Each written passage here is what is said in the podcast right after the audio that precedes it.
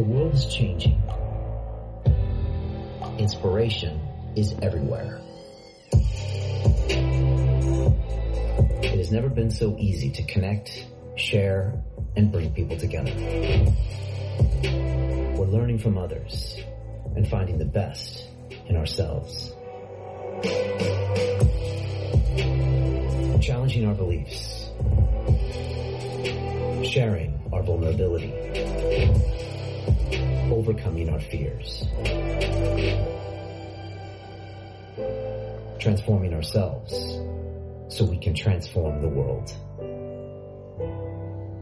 How far can we go? This is London Real. I am Brian Rose. My guest today is.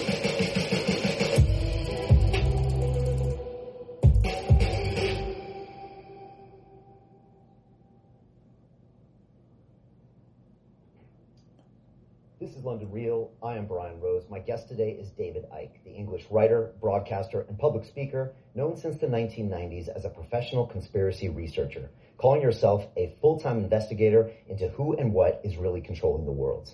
You are the author of over 21 books and have lectured in over 25 countries, speaking live for up to 10 hours to huge audiences, filling stadiums like Wembley Arena. You are here for the third time this year to talk about the COVID-19 pandemic and global lockdown, the looming economic recession, dangerous technology rollouts, potential mandatory vaccinations, and the violation of our basic human right to freedom of speech. David, welcome back to London Real. Thank you, Brian. First of all, I want to announce that we are streaming now on our new Digital Freedom platform, which is a censorship free, independent broadcasting system that is of the people, by the people, for the people, and available exclusively through our website at londonreal.tv. Can everyone watching please share this link now via the sidebar to any and all of your social media channels? Let me repeat that. Can everyone watching please share this link now via the sidebar to any and all of your social media channels? This is important. Simply ask your friends and family to give us 15 minutes and then they can decide. David, I pledge to you and everyone watching us that none of this conversation will be edited, censored, removed, or banned, and that anyone in the world can watch the full version of this episode free at londonreal.tv forward slash live, thanks to the generous donations of over 25,000 people around the world, also known as the London Real Army. For anyone wanting to become a founding member of this digital freedom platform, you can visit londonreal.tv forward slash freedom to donate and fight with us on the front lines to protect our human rights. Here at London Real, we've been a platform for free speech since 2011. And David, I'm excited to have you here today. I want to bring everyone up to speed on recent events. So I'm going to start there. 46 days ago, on March 18th, we broadcast Rose Icke 1, which was our first conversation of 2020 where I asked you to make sense of the early days of the coronavirus pandemic and global market crash, as the UK was not yet on the, uh, out of total lockdown. In this conversation, you spoke about your concept of problem reaction solution, you questioned the motives of the World Health Organization, and you warned of the looming Hunger Games society. This episode immediately went viral and was watched over 10 million times from people all around the world keen to learn a different narrative than that of the mainstream media and governments. Then, 27 days ago on April 6th, we broadcast our second conversation of 2020, Rose Icke 2, via YouTube that became the second biggest live stream in the world that day, only behind that of the President of the United States, Donald Trump. With 65,000 concurrent viewers and nearly four times the previous live stream, we expected this episode to reach 40 million views, making it the largest video podcast in human history. 30 minutes later, that live stream episode was deleted and banned on YouTube with no explanation and no communication. In that episode, you spoke of the COVID-19 misdiagnosis and the misclassification of deaths, further dangerous technology rollouts, the vaccine agenda, economic totalitarianism, and the weaponizing of fear. The next day, a BBC article broke the news and our representatives at YouTube accused you of being a COVID-19 denier and subsequently deleted and banned an additional 10 of your videos and my personal vlogs from our YouTube channel. Instagram, Facebook, and Dropbox followed suit by deleting and banning more of our videos, and then London Real was completely deplatformed from LinkedIn and Vimeo without explanation. But we fought back and continued to host both episodes, Rose Icke 1 and Rose Icke 2, on our website to millions and millions of viewers, and we still do today while also suffering very sophisticated malicious attacks on our technology platform. Next, the UK regulator Ofcom, who is also in charge of issuing 5G licenses in this country, censored the broadcast of Roseike 1 on London Live, which is a television channel we have provided content to for many years. Ofcom said, and I quote, it risked causing significant harm to viewers. At this point, I had had enough, and I believe in the fundamental right to freedom of speech. So I decided we could no longer rely on any third party for broadcasting. And 11 days ago, we began crowdfunding to create the Digital Freedom Platform, which has now raised over a million dollars worldwide from over 25,000 people fighting for the right to free speech and freedom of the press. It's been an incredible vote of confidence in what we're doing.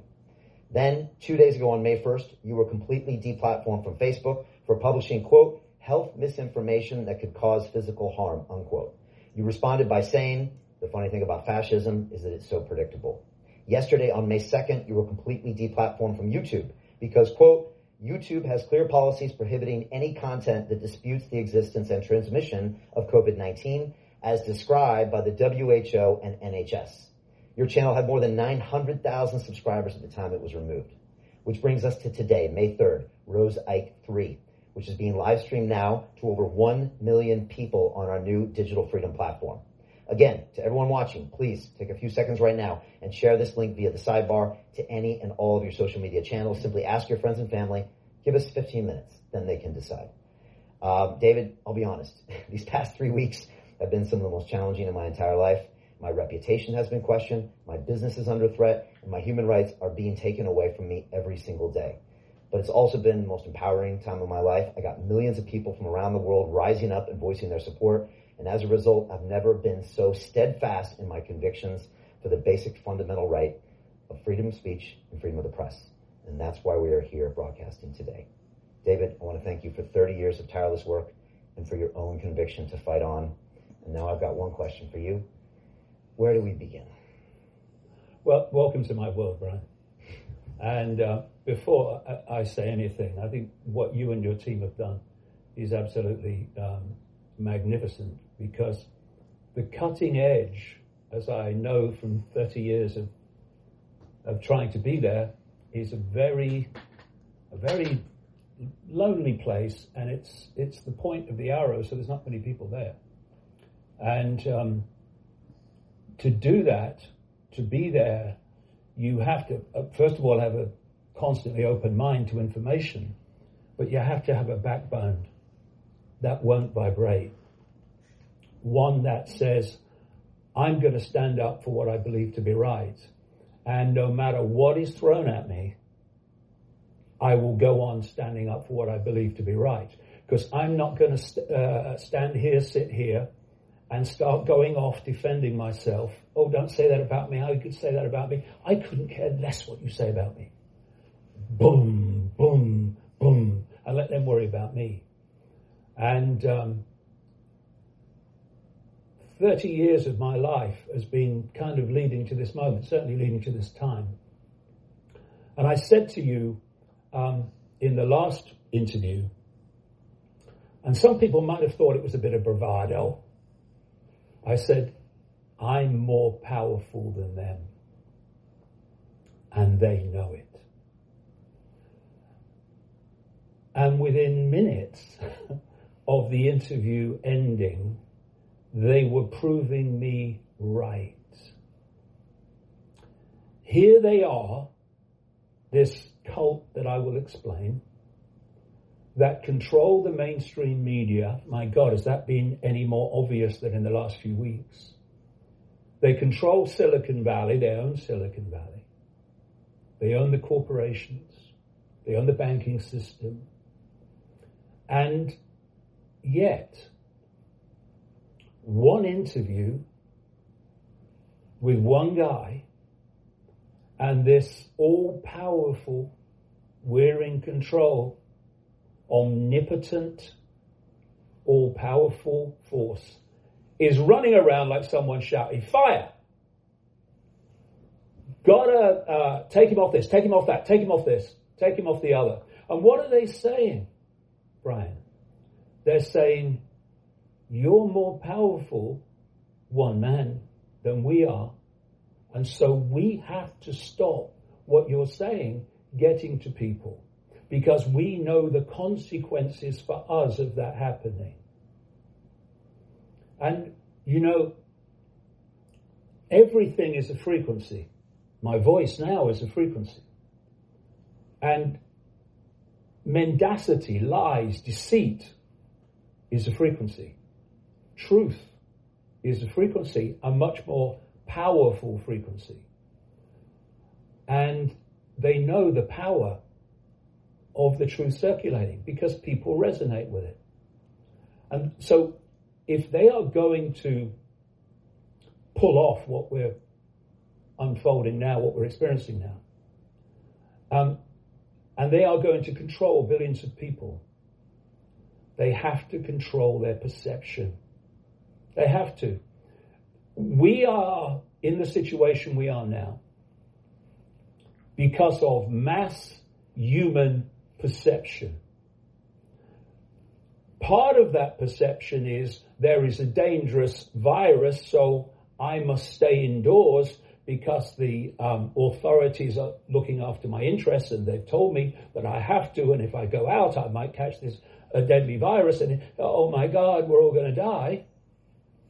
And that perception allows vast numbers of people to concede their uniqueness, to concede their freedom, and to sit in their house under house arrest, being told what to do by a handful of people. And the other perception is I can see there's something not right here, but what are the consequences of me saying so or taking this on and challenging it? And that perception of what are the consequences for me means that lots of people who have realized something's not right, my God, is it not right? We'll get into that, also sit under house arrest. And those two perceptions, they are the reason this is happening. Because when you break down the number of people behind this, in each country and globally. It is tiny. I'm going to explain how that's possible. And yet there are getting on for 8 billion people. There are 66 million people in Britain. The number of people that are locking down Britain are tiny. It's perception and fear of consequences that are making this all possible and are destroying the independent livelihoods of billions of people. And the greatest form of control is dependency. You need this to survive, and because of this economic Armageddon we have created, we are the only way you're going to get it. And you know to get it, you do exactly what we say. And that's the dynamic that we have shifted into in a matter of weeks. We need to come out of denial and realize that we are now living in a global version of Nazi Germany. No, they don't have the jackboots. No, they don't have a silly moustache. But the structure is the same. A tiny few people dictating to everyone else. And we will have um, a lot of people watching here, Brian, who will be new to this. And I'm kind of pretty much in a position now to go through a sequence of events and background manipulation that will explain in very simple terms how a tiny few people have pulled off a fake pandemic with no virus and convinced vast numbers of people that there is a virus and they are in danger. Because, And giving up their freedom is essential to their survival. and most people have a hard time to even conceive that there might not be a virus because they see the pictures of New York City. They see the pictures of the ICU. They see the numbers on the newspaper. They see the president talking about it. So most people would say, David, there's obviously something happening. Oh, there's something happening, and there are people dying. But the the, the shocking, he said, what? Can all be explained, and I will today, very simple terms.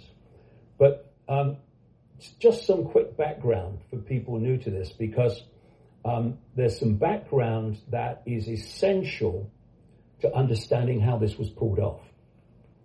First of all, um, for much of the last 30 years, in my books, um, I have been um, pointing out that there is a, I call it the cult, there is a global network that works through secret societies and literally satanic groups that has a structure in place, which I'm going to describe. It's so simple. It has to be, or it wouldn't work.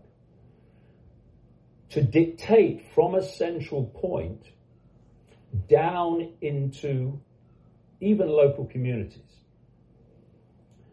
The first thing to get across, and as I explain this, current events are going to become very crystal clear in terms of why they're happening, is where does this cult want to take human society? This is not something that's happened in weeks. This goes back a very, very long period of time. This is why people like Aldous Huxley in Brave New World and George Orwell in 1984 were able to predict current events because this has been in the planning for a very, very long time. And if you can access that inner, um, inner sanctum, if you like, where this plan is being projected from, you can predict the future real simple. Because um, if the plan for the transformation and the direction of human society is not um, challenged, if there's not an intervention by people to stop it, then it will happen. And so by predicting what the plan is, you're predicting the future because the plan is going to play out uh, unless we intervene. And it is playing out, and, and current events are a massive advancement of it playing out. So, where do they want to take the world? I've been describing this for a long, long time as what I call the Hunger Games Society, obviously um, named after the movie trilogy. And the reason um, I use that phrase is because where they want to take the world, and I will emphasize again, this is not me speaking now since the lockdown and the pandemic hoax. This is me speaking decades ago, writing decades ago, that this was the plan. And the Hunger Games Society is designed, if you think of a pyramid, to have a tiny few at the top. We call them the 1% today.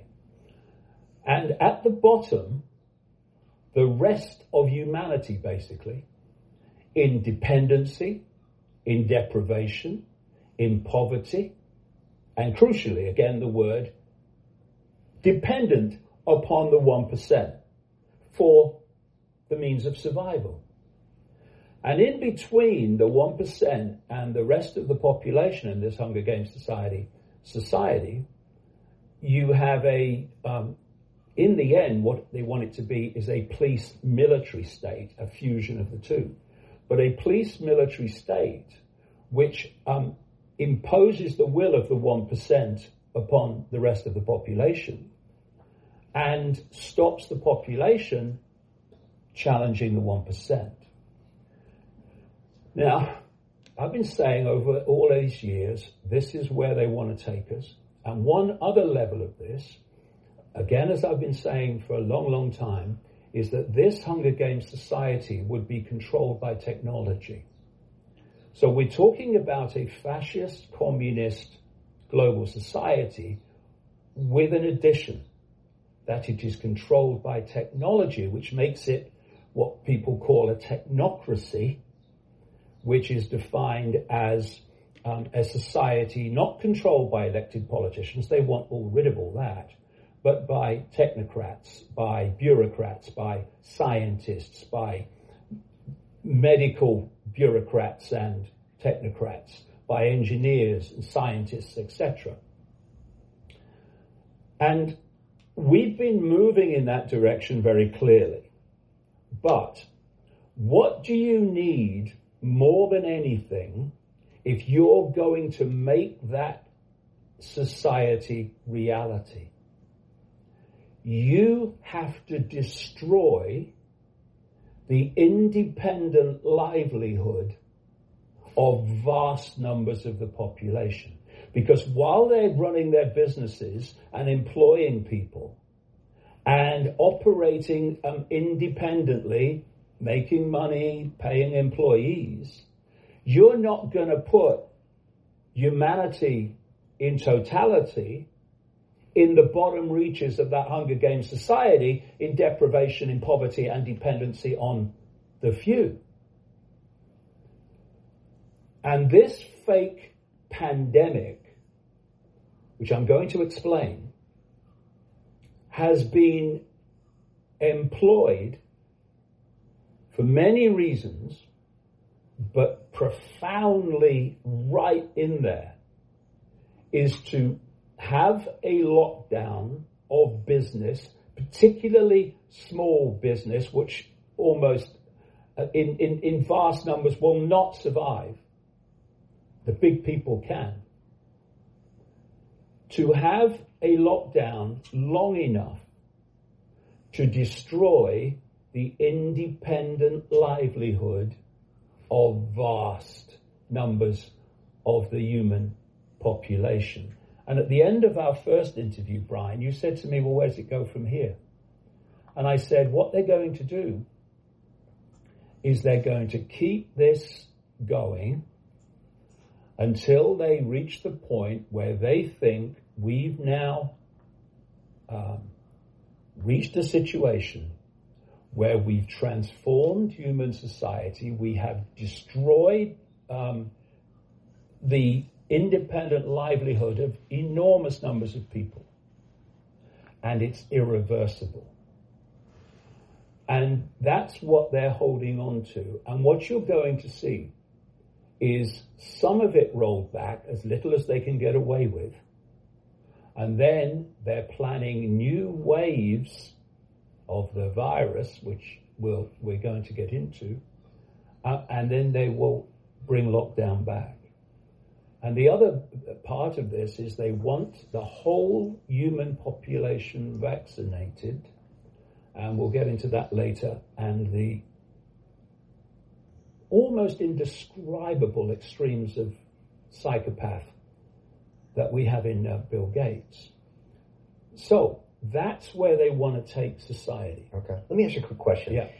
Why would someone who was a member of the 1%, who, you know, take for example Gates, like with hundreds of billions of dollars, and say the 1% is wealthy, they have real estate, they have jets, why would they want more? Well, because I think this is a this is something we, we should get into later because I can explain this. But this is not about money, you see. This is about control. This is about a complete takeover, not just of humans in the, in the physical sense, if you like. It's to take over their minds and their perceptions directly in the end through connecting their brains, human, human brains to AI, which they're already talking about and they're already giving us a, a time scale of, of 2030. And this is this, all this is going on now. They're all stepping stones to that. And why do they want to do that? What's what, why? Why? Well, that is a a big picture, um, which would be better, I think, a little bit later on when I can get into all that, who are these people and why are they doing it? Because it goes very, very deep. Um, and they are hijacking human society. They hi- they're hijacking the human race. And, and later in the chat, we, we should get into that because um, it's, um, it's, it's apparently far out, but less and less far out as what we thought was far out in terms of this would never happen is now happening. But the, the, the point about, um, we talked about where they want to go. So, how do they take us there? Um, and what's the structure that allows them to pull off something like this global fake pandemic, as I would call it? If you think of a transnational corporation, the structure is basically the same, except that instead of subsidiaries in different countries, it's secret society networks and family bloodline networks. So you have a central point, say the headquarters of this cult, and it operates in the shadows. Um, and it's dictating from the center. Then in each country, you have subsidiary networks of this cult. And their job. So it looks like the stream has been taken offline on YouTube.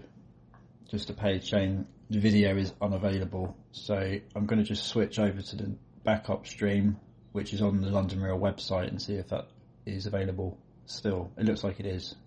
Except that instead of subsidiaries in different countries, it's secret society networks and family bloodline networks. So you have a central point, say the headquarters of this cult, and it operates in the shadows.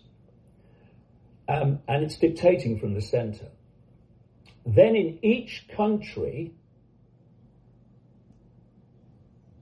you have subsidiary networks of this cult. And their job in each country is to control that country's politics, government, government administration, what we call with um, control of the intelligence network, control of the military, uh, and so on. We call the deep state now. We even have a word for it. I've been writing about this for decades. Now, now people are actually calling it the deep state. So you have these networks, and they are there to control the politics, government administration, major corporations, the banking system, and finance, and the media, ownership of the media, to control perception by controlling information. And part of these different pyramidal hierarchies with the cult at the top um, include control of the medical systems in each country, control of health systems, control of the big pharma, big pharmaceutical cartel, um, mainstream medicine um, arena. So this is going on in every country with the central point, I call it the spider, dictating, just like a transnational corporation dictates to its subsidiaries, and they're all working to the same agenda, the same blueprint. And there's two mass mind control, mass mind perceptual manipulation techniques that this cult uses to advance its agenda. One I called a long time ago problem reaction solution, where you covertly create a problem, you uh, get your unquestioning media, have we seen that or not in the last few weeks, to tell the public the version of that problem you want them to believe, and you want the public to be saying in a state of fear and anxiety or outrage, something must be done. What are they going to do about it?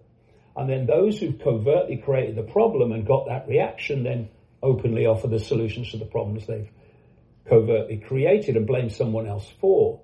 And there's another version of that, which I have called um, no problem reaction solution.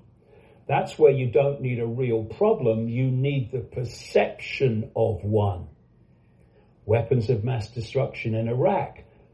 There was a no problem reaction solution to justify the invasion with all its ongoing consequences of Iraq.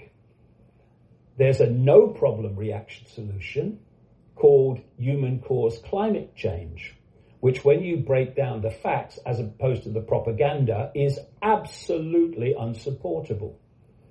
And then we come to current events and a colossal of historic unprecedented proportions no problem reaction solution, the global pandemic. So with that background, how have they pulled it off? Well, I go back to the fact that each country has its own subsidiary network of the cult whose job is to impose the will of the cult centrally dictated. And therefore these different subsidiaries can work as one unit when to the public they're different countries, there are borders, there are different races and political systems. Actually, at the cult level, there are no borders. This is vital to understand. Something else I've been saying for decades before this started is the blueprint for the global Orwellian fascist society, the technocracy, is China. I said what they are doing and what they've done, Uh, this has been my books for years, they have had a fierce, vicious dictatorship in China for a long period. This means, unlike in the West, where until now, no longer, they've had to pay lip service to freedom and, democracy and all that stuff. In China, what we want, we're budgie doing. And so they've been able, through simple imposition, to create and incubate the very society that this cult wants globally. And China is a technocracy. It's run by technology and by technocrats to the point where there are millions of face recognition cameras in Chinese cities and as documentaries have shown, they could find almost anyone in minutes through this real time face recognition system. It is in China what they want the world to be. Now, here's a question What has the West become since this pandemic was launched? It has become increasingly China. That has been the plan all along. And where did this pandemic start? Uh, China. So let's start there. We're in Wuhan. Wuhan, like northern Italy, which was the center of their pandemic, is notorious for extraordinary levels of toxic air.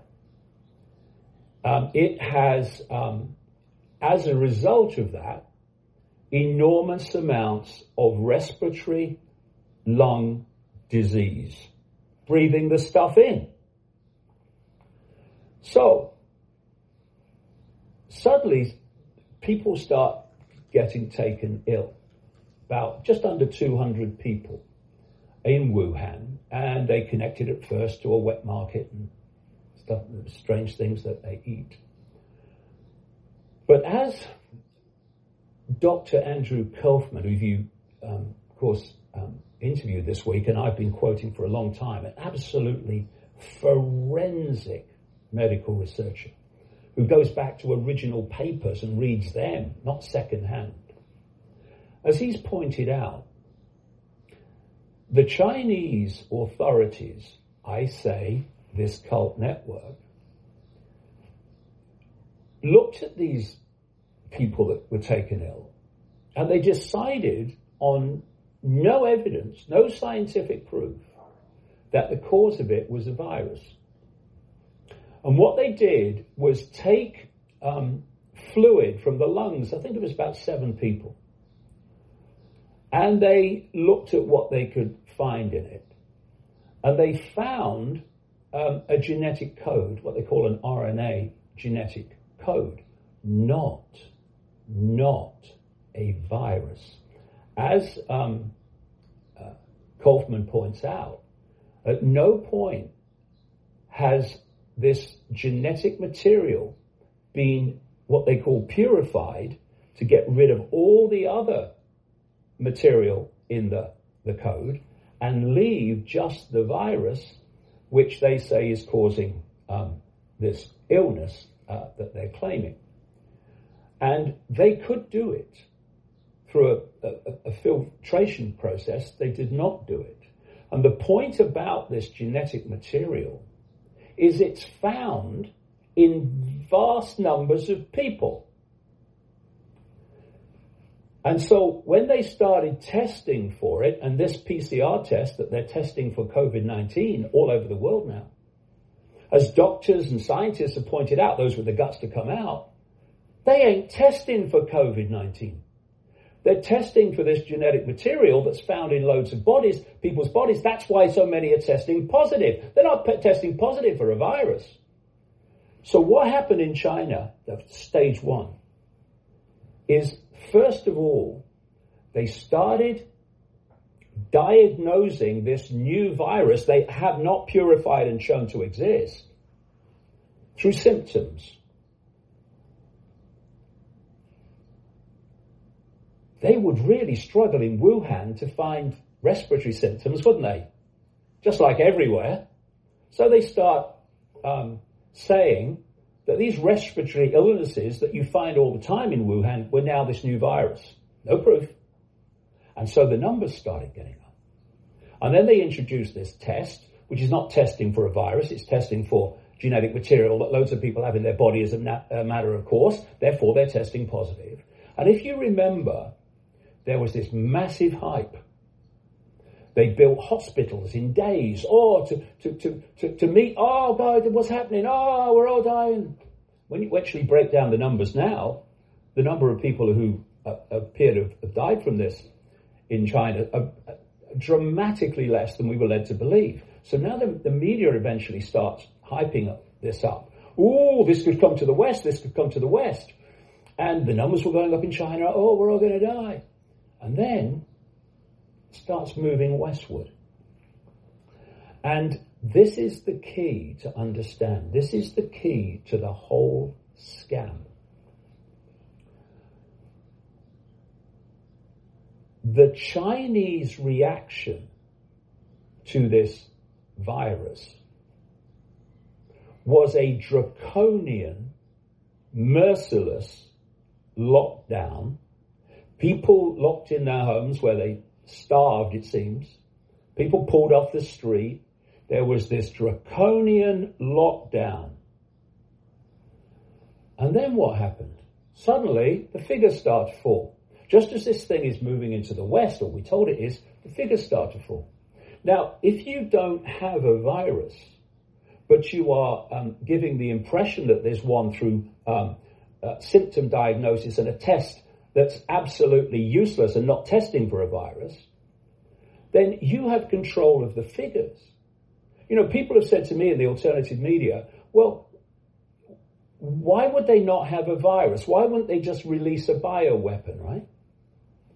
Well, if you release a virus that actually is real and it is deadly, well, you, immediately you release it, you lost control of it.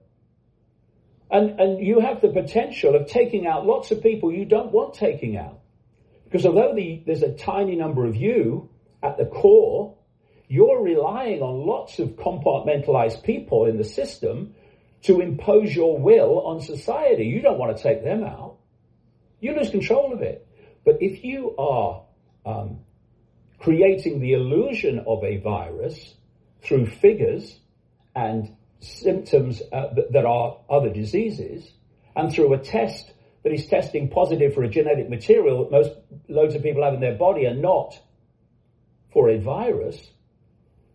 And if you are giving the impression that, the, that, that lots of people are dying from this virus because you're telling doctors will come to this, and they've admitted it, lots of them, you're telling doctors that if they test positive for COVID 19, i.e., this genetic material, which most, loads of people have, then COVID 19 must go on the death certificate, even if they've died of lung cancer or heart disease or they've fallen down the frickin' stairs. This, the, people who are new to this will go, that's ridiculous. No, no.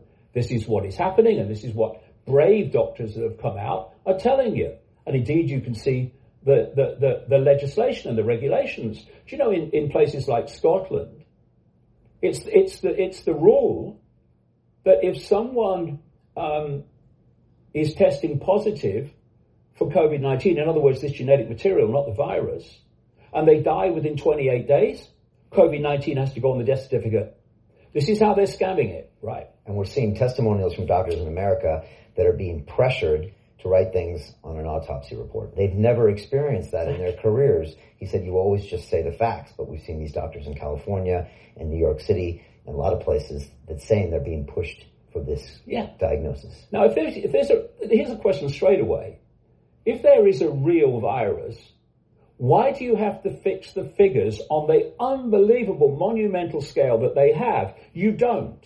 You have to fix the figures when there's a scam going on. That's why in the climate change arena, um, fixing the data has come to light so often because they don't have a real problem, so they have to fix the data to give the impression that they do. In the same way, they don't have a real virus, so they have to fix the data to give the impression that uh, there is one. Now, if we go back to China, so it was absolutely crucial, for reasons that will become clear, that when this thing started in China, that the Chinese model of responding to it, which was a draconian lockdown, became the blueprint for dealing with this pandemic. So immediately that's, that, that started and they had that, those incredibly vicious uh, um, uh, impositions by the Chinese um, fascist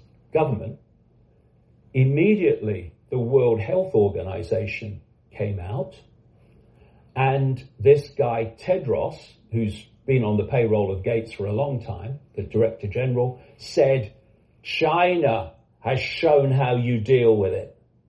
And the World Health Organization is owned by Bill Gates. He's the second biggest funder, second only to the government of the United States. And Again, if you think of this global web and all the different subsidiaries, the World Health Organization is one of this cult's fronts.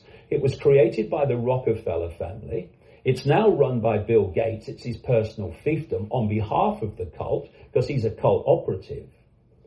Um, and this web also owns Silicon Valley. It owns Facebook. It owns YouTube. It owns Google, which officially owns YouTube.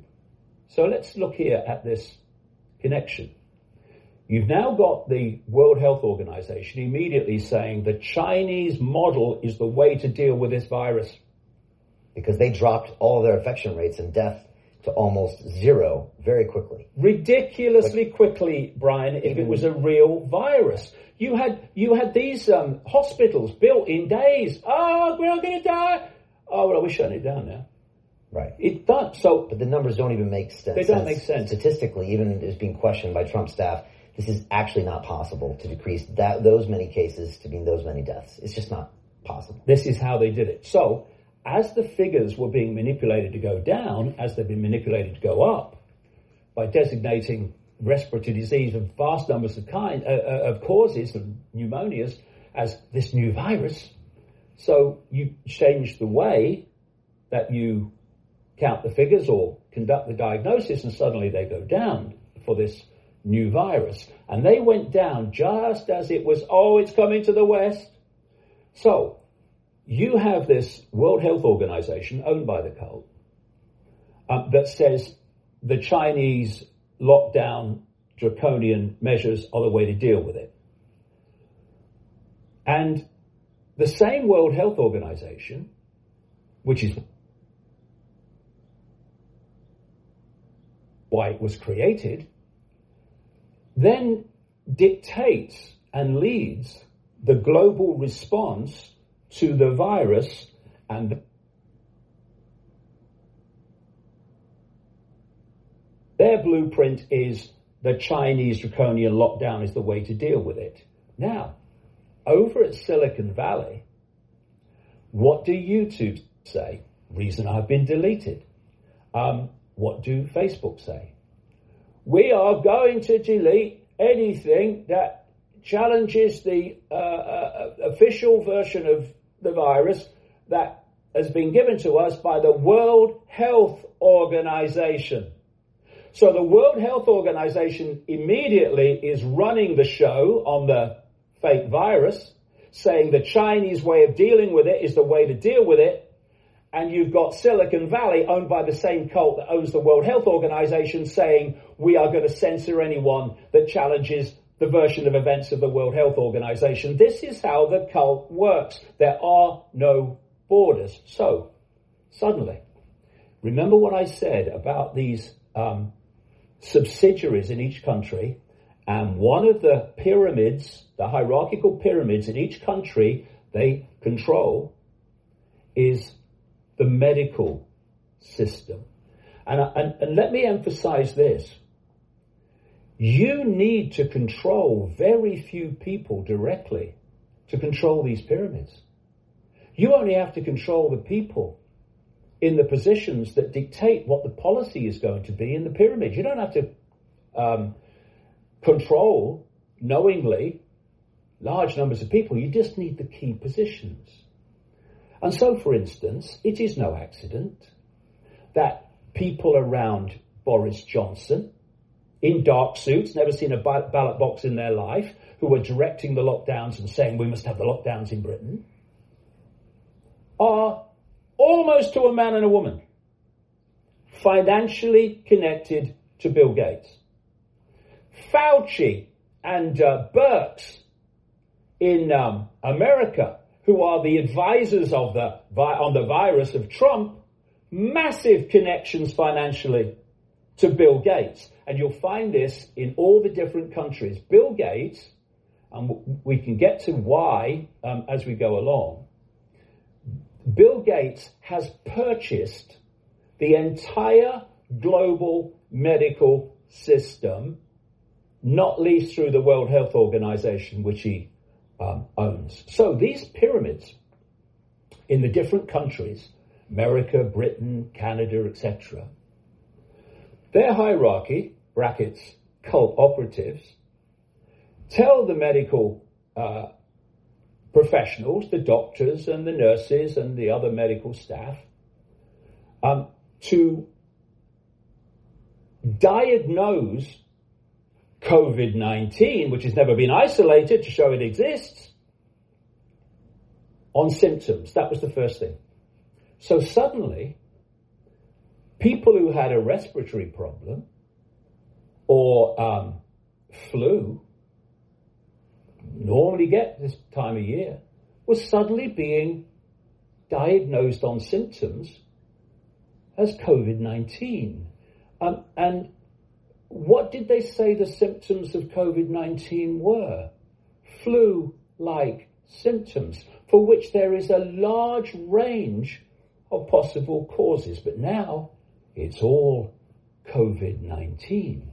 And what the big area as it moved to the West and all this started that was frightening the life out of other Western countries was what was going on in Italy, in northern Italy.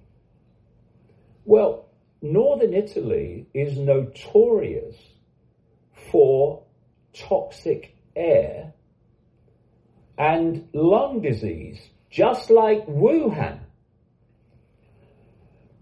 And the death rates in um, in that area of Italy, compared with other areas of Italy, are fantastic. The last figures I saw, I think it was 2018, um, in Lombardy, in that area, a few hundred short of a hundred thousand people died in the year. The next region of Italy, in terms of the second biggest number of deaths in the year, was Lazio, 57,000. So you can see there's a lot of ill people in northern Italy. Suddenly, what was before lung disease, respiratory problems, and pneumonia was suddenly COVID 19.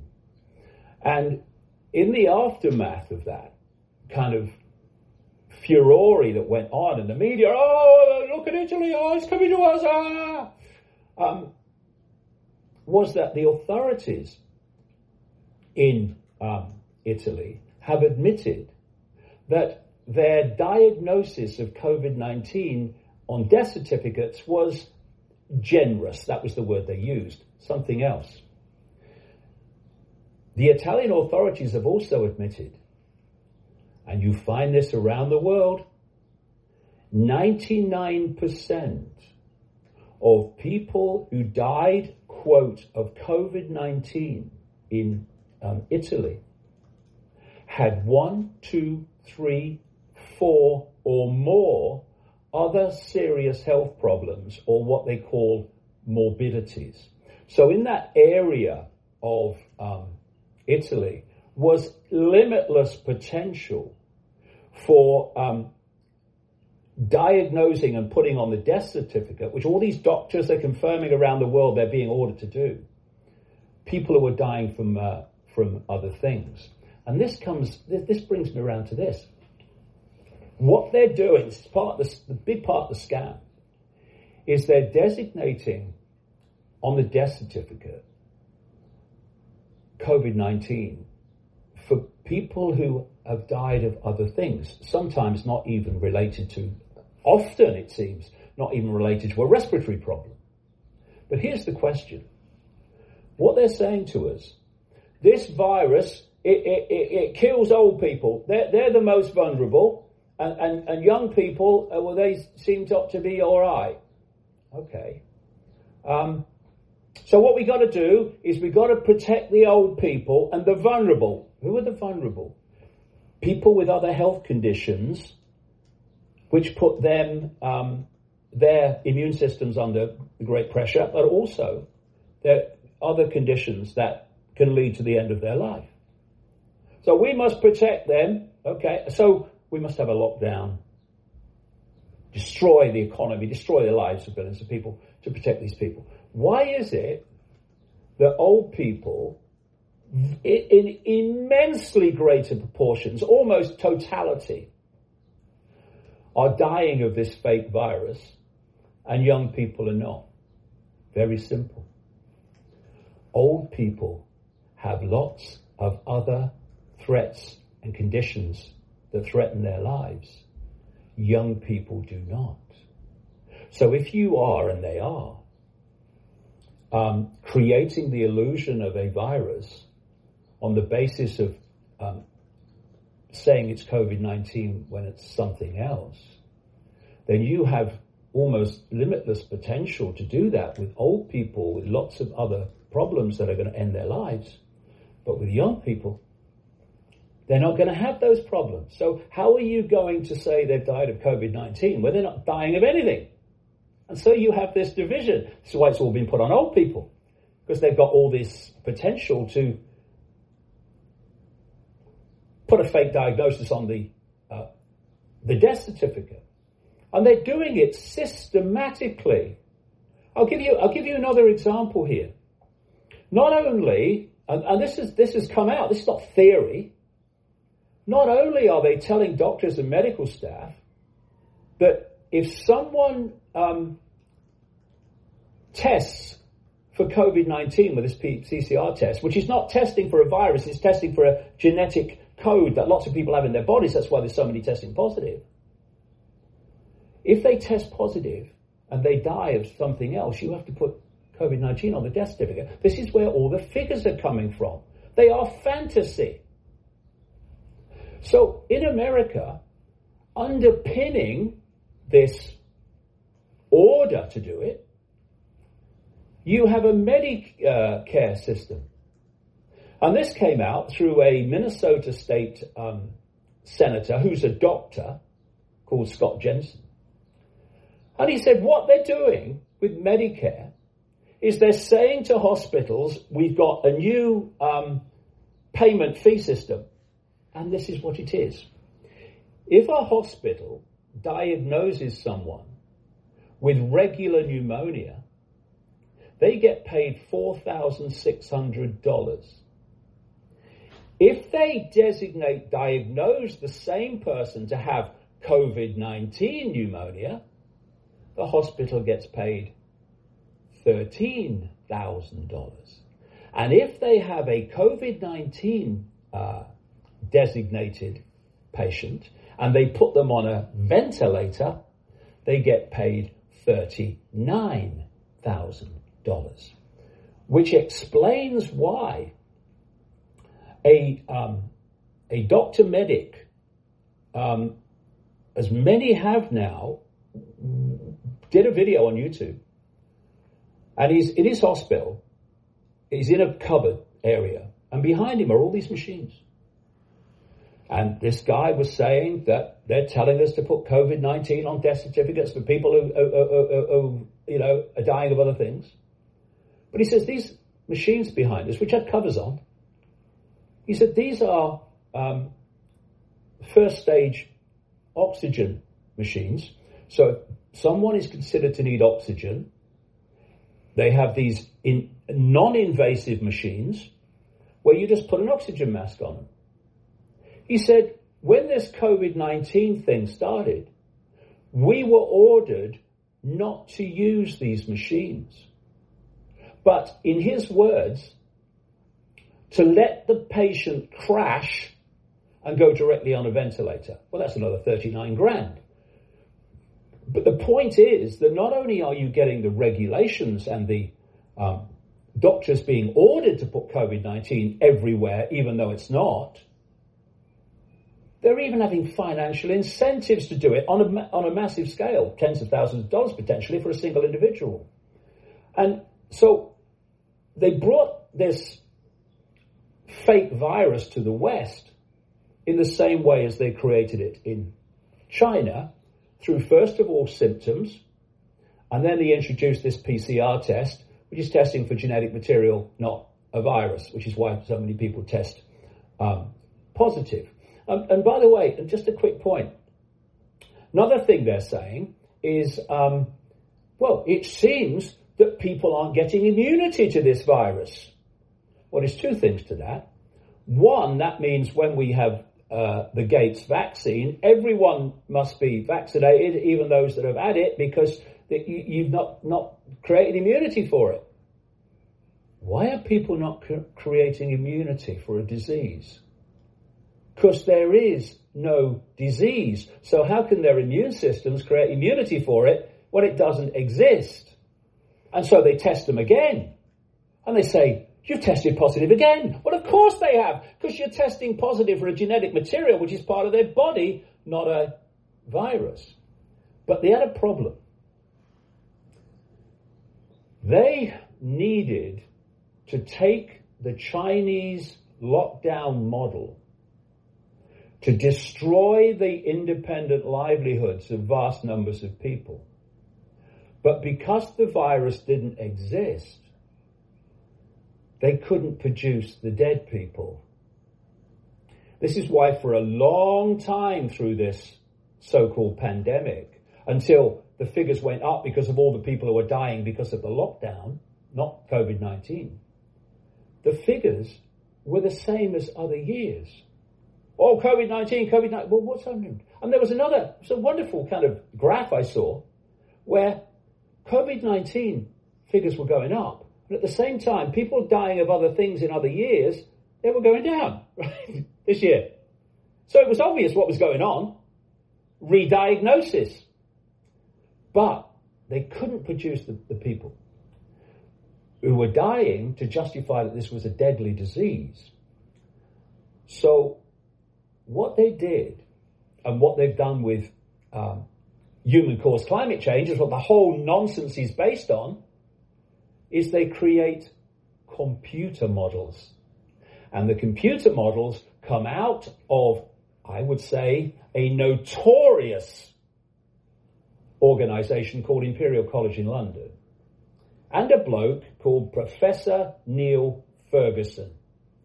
And he, I mean, you know, you talk to people who, who've, who've worked in computer modeling and you hear what they say on the internet and stuff about it. And they say, um, it's so easy to fix because what you put in is what is processed to come out.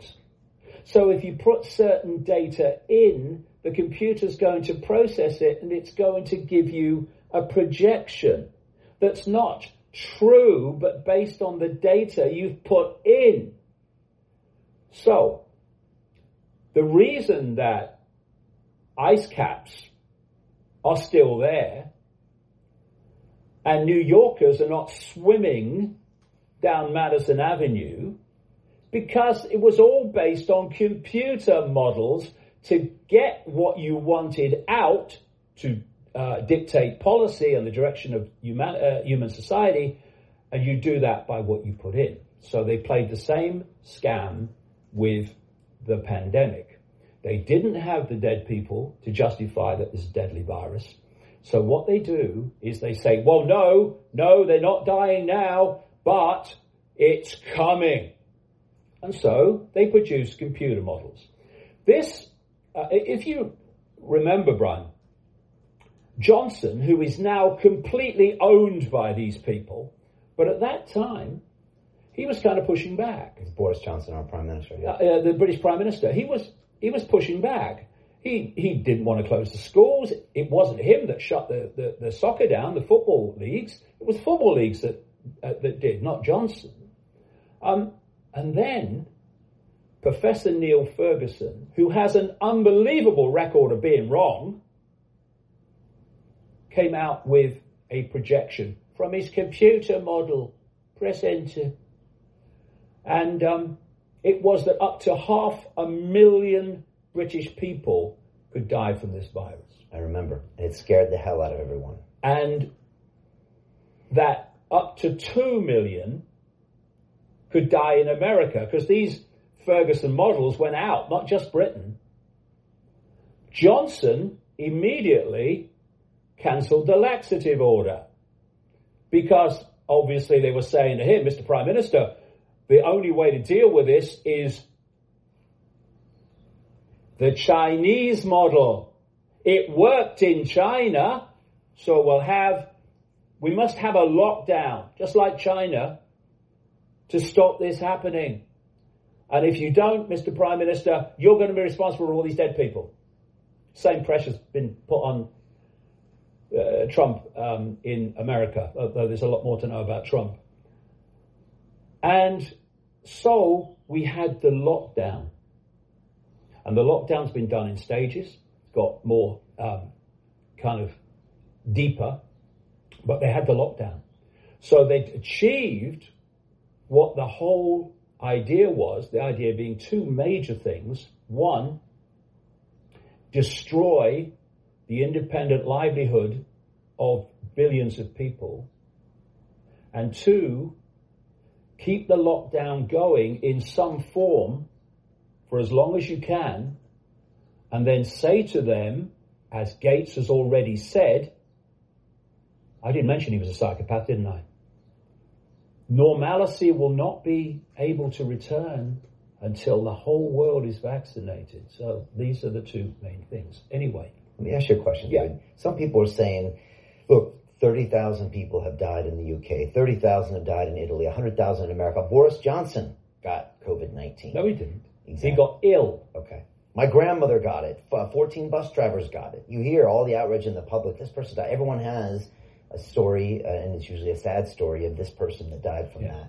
that. Uh, and then there's all the other stories of furious loved ones who've known what their loved one has died of and, and then had COVID 19 on the, um, the, the, death certificate. So the thing Which is. then they're not, they're not testing the dead bodies either. It's just symptoms. Symptoms is how they classify it. Yes, but, but the, what they're also doing is testing dead bodies. And if they're COVID 19, they're, they're being, that's being put on their death certificate. So when you look at the figures, you, you, you instead of going, whoa, just breathe, breathe. Where are all these figures coming from? They're coming from diagnosis for other uh, forms of death as COVID 19. And I'll tell you something else. Who is compiling all these figures globally, which the media are saying, oh, this, that, and the other? I'll tell you something else about that in a minute. Um, it's an organization in America called Johns Hopkins University, and their medical um, operation. Six weeks before this kicked off in China, Bill Gates, the Bill and Melinda Gates Foundation, the World Economic Forum, which is the 1%, and the Johns Hopkins organization ran a simulation six weeks before on how the world should react to a coronavirus pandemic. You see it on the internet, there's hours of it. And one of the big areas that was um, talked about in this simulation, you can see it on the internet. This is Event 201. Event 201 is that what we must do in the event of this coronavirus pandemic, which no one was talking about at the time, we must control the narrative. We must stop anti-vaxxers. We must stop people putting out information that's at odds with the World Health Organization narrative. They were saying all this because it was preparation for what was about to happen, and the key players in it knew um, uh, it was uh, about uh, to happen.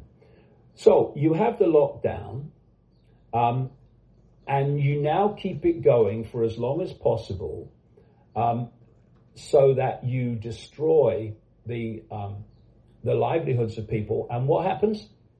They become dependent, dependent on the state. And I've been writing in my books for decades again that the plan in this Hunger Games society is to um, create mass dependency by giving um, people with no other form of income uh, by then um, what is called a guaranteed income. And it would be a pittance survival level. But that guaranteed income, we talked about it before, would come with strings. You get the guaranteed income, but you do what the state says or you don't get it. And by the way, how are you going to earn a living otherwise because there are no jobs? Um, and now we have the Pope. The Pope is a, apart from one guy who, um, Pope John Paul I in 1978, who seemed to be a genuine bloke uh, and um, wanted to get rid of um, Freemasonry from the Vatican. He, he, lasted 33 days, a very significant Freemasonic number, of course. Um, but the rest, it's a cult post. And so you've got um, this guy, Pope Francis, uh, talking about the need for a, a guaranteed income. Uh, and this is all part of this Hunger Games society. Uh, and um, it's been brought about by this pandemic. Now, what they have by um, controlling the figures, and by the way, like I say, the Johns Hopkins University took part in that seriously prophetic simulation just before it kicked off. That same organization is compiling all the figures, it's telling you how many cases there have been and how many have died. Scam! The whole thing's a scam. Which scares everyone, instills fear. Yeah, exactly. I, I, I read the, some, whole, the whole thing's fear. And I, read, I read some article a week ago that said somebody came out in Britain saying we overdid the fear. We can't get people out of their houses, even though they're running out of money, their businesses are failing. We still can't get them out of the house because we overdid the fear. But because there is a survival mechanism in the brain, the reptilian brain at the back of the um, back of the brain, the brain stem is fundamentally part of this system. And once you trigger the survival mechanism, then all rational thought disappears because the only thing is I must survive. And so, um, if I must survive by staying in my house and seeing my whole life disappear, then I must. And by the way, if it will help me survive, I will agree to any level of draconian imposition as long as I think it will help me survive. This is this is the um, survival mechanism, these people actually manipulate mercilessly and never more so. And there's still some people are so scared they're dying in their homes as opposed to seek medical care. Yeah, um, and and that brings me to this point. Um, the media without whom this could not have happened. They are beyond disgusting. And I, I, I really would like um, members of the mainstream media around the world just to go and find their kids or their grandkids, look them in the eye, eh? and see if you can have the self-respect to do that. Because you are destroying their future by what you've done. By lying to uh, the public, by taking the official version of everything and, and just pounding it out um, to people as if it's true without question, who are cheering when people like me and you are um, are deleted. Oh yeah, yeah, get rid of them. Yeah, okay. Um, it wouldn't be possible um, without them. And so what we had, if you remember, and it's still going staggeringly, we had this as it came in. Oh, we've got a lockdown. One of the reasons we've got a lockdown is we don't want to overwhelm the health service uh, with all the, the, the patients. Oh, so what we're going to do is we're going to cancel operations. We're going to cancel consultations. We're going to cancel diagnosis. And you all must go away and you must get um, under house arrest to save the National Health Service. We at davidicke.com and doctors have come out and said this around the world now.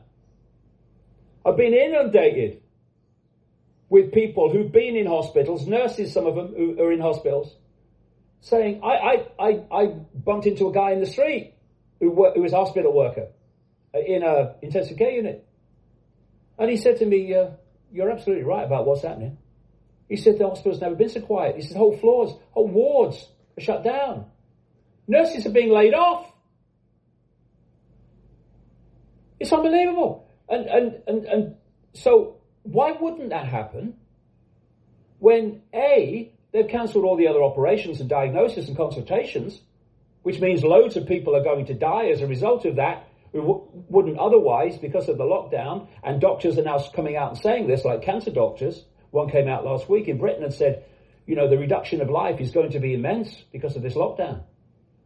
I saw a doctor uh, on a television news program in America who was saying that 80% of brain surgery in America has stopped because of the pandemic. And so, because the hospitals are basically empty all over the world, doctors laid off in America, etc., this is why you're seeing nurses and medical staff making dancing videos in hospitals to a backdrop of empty wards because they've got nothing to do. Go on YouTube if you must and see the dancing nurse, dancing medical staff videos because they've got nothing else to do. Um, and at the same time, the media are talking about war zone hospitals. A bloke who went round a hospital with a a um, a phone camera showing it was empty was jailed for for doing it in um, in Britain. Uh, and this is the real reason why once a week the British government um, has arranged a mass clap of the public at a certain time every week to thank the medical staff of the British National Health Service. That's not been instigated because it's all a psychological game. That's not been instigated for the, you know, praise of medical staff. It's been instigated to perpetuate the illusion that hospitals are war zones. You go around a hospital, they are protected by security. Hospital visitors are not allowed. We have had children, little children, dying alone without their mum and dad who weren't allowed to be with them when they died because of COVID 19 rules. If ever I have seen an example of undiluted psychopathy, it is that. And why don't they want visitors? Because they'd see it's a scam. The hospitals are freaking empty. And while they're empty, people who should be in there getting treated and diagnosed are sitting at home and they will pay with their lives for that. The nearest a, a, a, a mainstream source has come to pointing this out and then ruined it all by saying in the article, because hospitals, the National Health Service hospitals are overwhelmed, that's what they're saying in America and all this stuff, was um, the Daily Mail, or Mail Online, which ran a story about the fact that the British government, through the health service, had spent hundreds of millions of pounds seconding, taking over private hospitals. And this was a story about private hospital doctors. This was a quote, a direct quote from one of them. We're not treating any patients. And we're sitting here, this was the quote, strumming our fingers with nothing to do. One of them said, I'm having to turn patients away one he mentioned was someone with arthritis who was crying themselves to sleep with pain every night. And all he could say to them was take painkillers. And there is a horror show going on behind these doors, these lockdown doors. And the real killer of human beings on a massive scale all over the world will not be COVID-19. There is no COVID-19. It will be the lockdown and the consequences of it. And you know, the way they're to get, get, get um, or try to get around it, and it is try, is what they're going to say is these computer model projections that caused the lockdown, brackets, load of bollocks, anyone with half a brain cell on active duty could see it. Those figures didn't happen because of the lockdown. This is the way the scam works. So, uh, Mr. Uh, Ferguson, yeah? What about Sweden? who've not had a lockdown? What about Belarus? What about Tokyo? Look at their figures, even with a ludicrous misdiagnosis scam,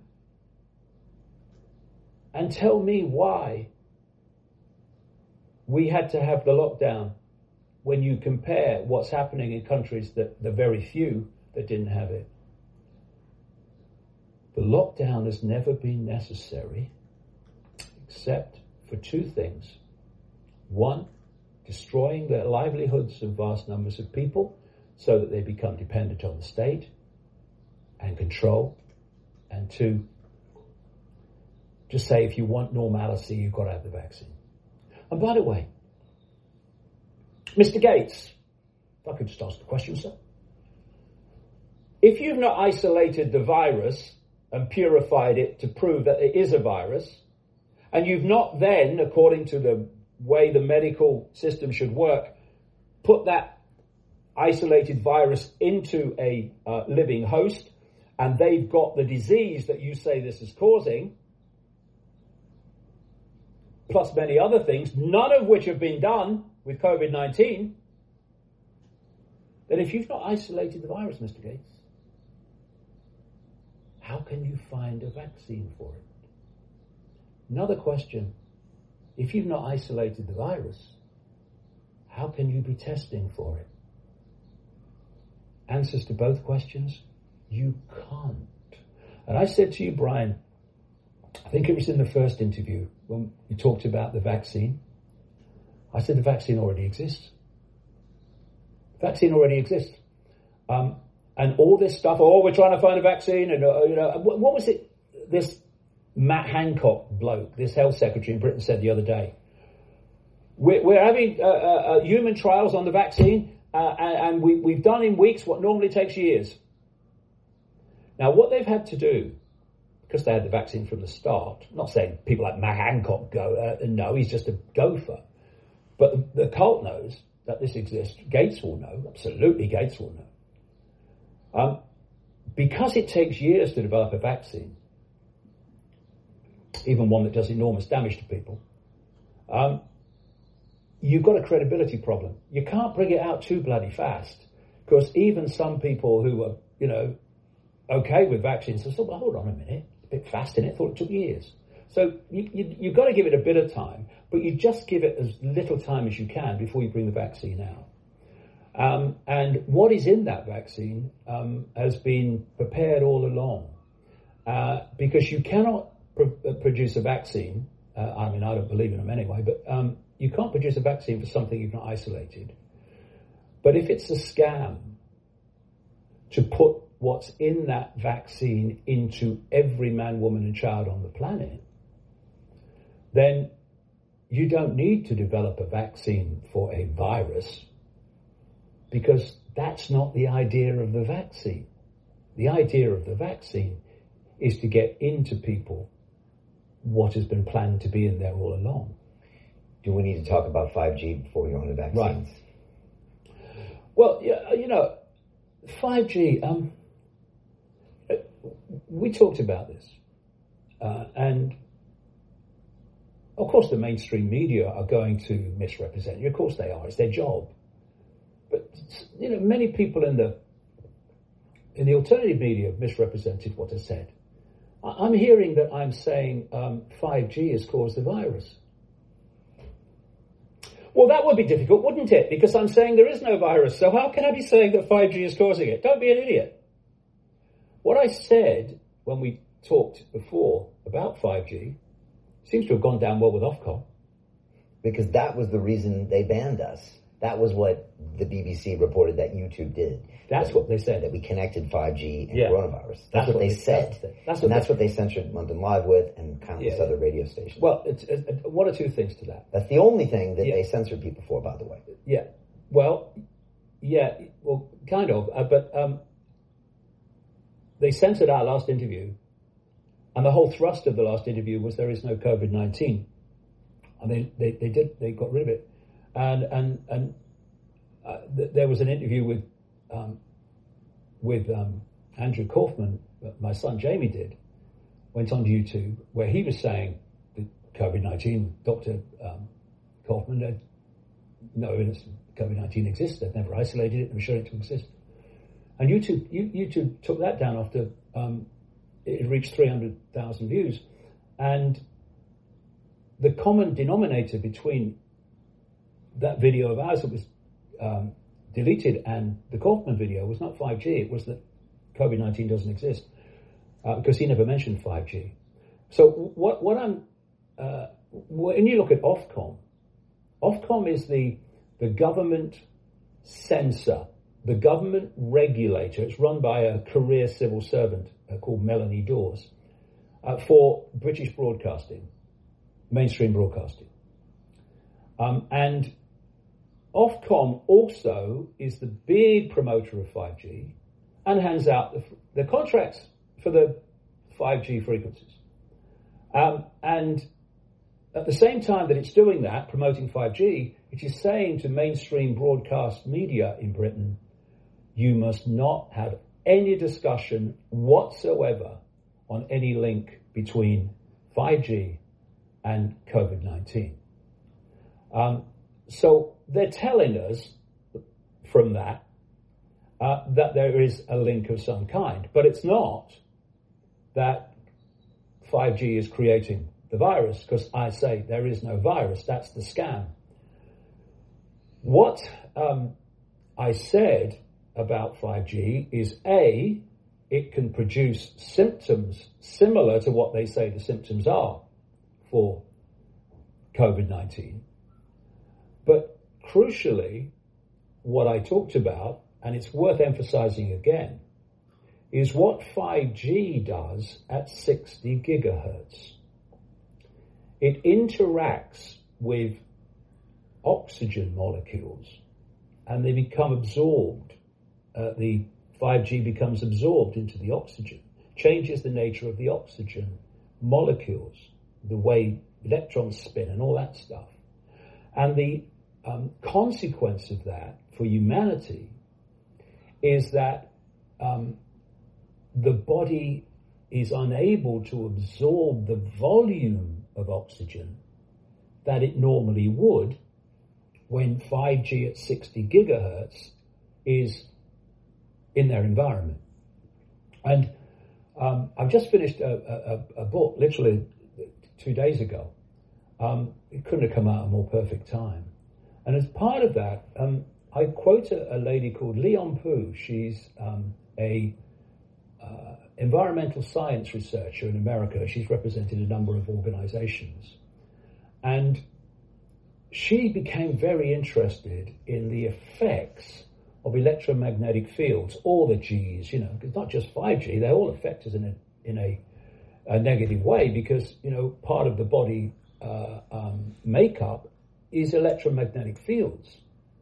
You have electromagnetic fields around the brain. The brain communicates and processes information electrically, communicates with the cells electrically. So anything that disturbs that is going to affect people in terms of physical health and psychological um, health. Anyway, the Federal Communications Commission in America, the FCC, which is owned by the cult, um, which is why 5G has been rolled out without any regulation and without any testing. Um, they announced, I think it was 2016, and the guy who announced it was the head of the FCC at the time, whose previous job was as a promoter and lobbyist for the telecommunications industry that he was now supposed to be policing with the FCC anyway. About a year later, 2017, um, she was um, approached by a parent at a school in Texas because the kids and the staff had fallen ill with a strange illness. And it was obvious it was something to do with the school because when they went out of the school, they felt better to such an extent that teachers were starting to hold classes outside because people were feeling ill in the school. So she'd studied this um, for a long time, Lena, and so she went on the Facebook page of the school, searching for pictures that would give her um, any indication of any technology that was there that was pounding out something. And she saw a um, one of these Wi-Fi router broadcast technologies, which was different to what she'd seen before. And it had a bigger grill on it, she said, and that alerted her that this could be 5G as an experiment before it was um, rolled out because she said 5G generates a lot more heat and they need a lot more, um, you know, to allow it to cool, the technology to cool. She said, I, I took um, screenshots of the pictures. She said, I'm glad I did because I went in the next day and all the pictures were gone. All the pictures she looked at was gone. She then said she, she came across a Samsung kind of expo where they're promoting their new products. And she saw something similar, this new looking um, Wi Fi router thing. And she managed to see a picture of the inside.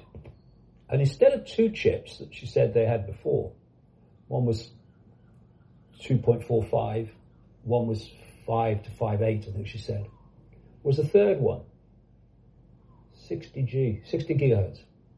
60 gigahertz. The frequency which interacts and changes the nature of oxygen. And the telecommunications industry are openly talking about this 60G interaction with oxygen. Not that it um, stops you absorbing the, the, the, the um, optimum volume of oxygen into the body, into the blood, but because of its benefits in that for some reason, when they play these 5G frequencies through um, at the oxygen interaction level, they can put lots of different um, beams, frequencies in the same space that don't interfere with each other. So to them, it's great because they have a um, what they see as a, the perfect um, frequency to um, use 5G on because people can use lots of devices in the same area and there's no interference. But the cult level of this is the interaction and the effect on the uh, amount of oxygen that people take in. Um, because that gives them tremendous power to affect the health of the population.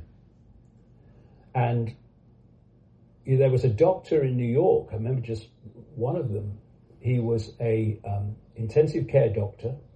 From what I understand, he's now been removed from intensive care um, because of what he said. And he did this video in desperation on, on just put it on the internet. It was taken down by YouTube. People uploaded it, taken down.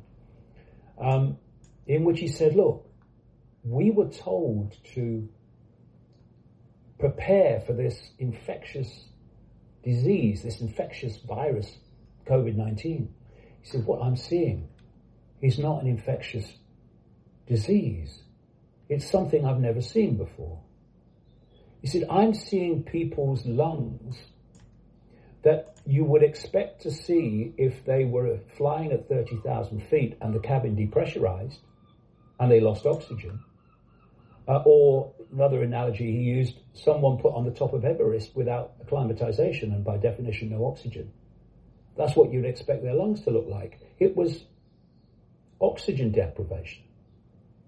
And I've heard this from other yeah, people. I, I had Dr. Buttar on this week, and he said the same thing. It looks like high altitude exposure. Yes.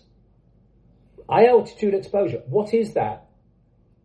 Lack of oxygen into the system. So what I said when we chatted in the last interview is that given this interaction and this effect on oxygen, oxygen molecules, um, and its effect on the absorption of oxygen of the human body when you are in a in a 60 gigahertz environment, this has to be considered as one of the possibilities for why this small number of people at the moment are having this extraordinary oxygen deprivation um, symptom which doctors can't explain.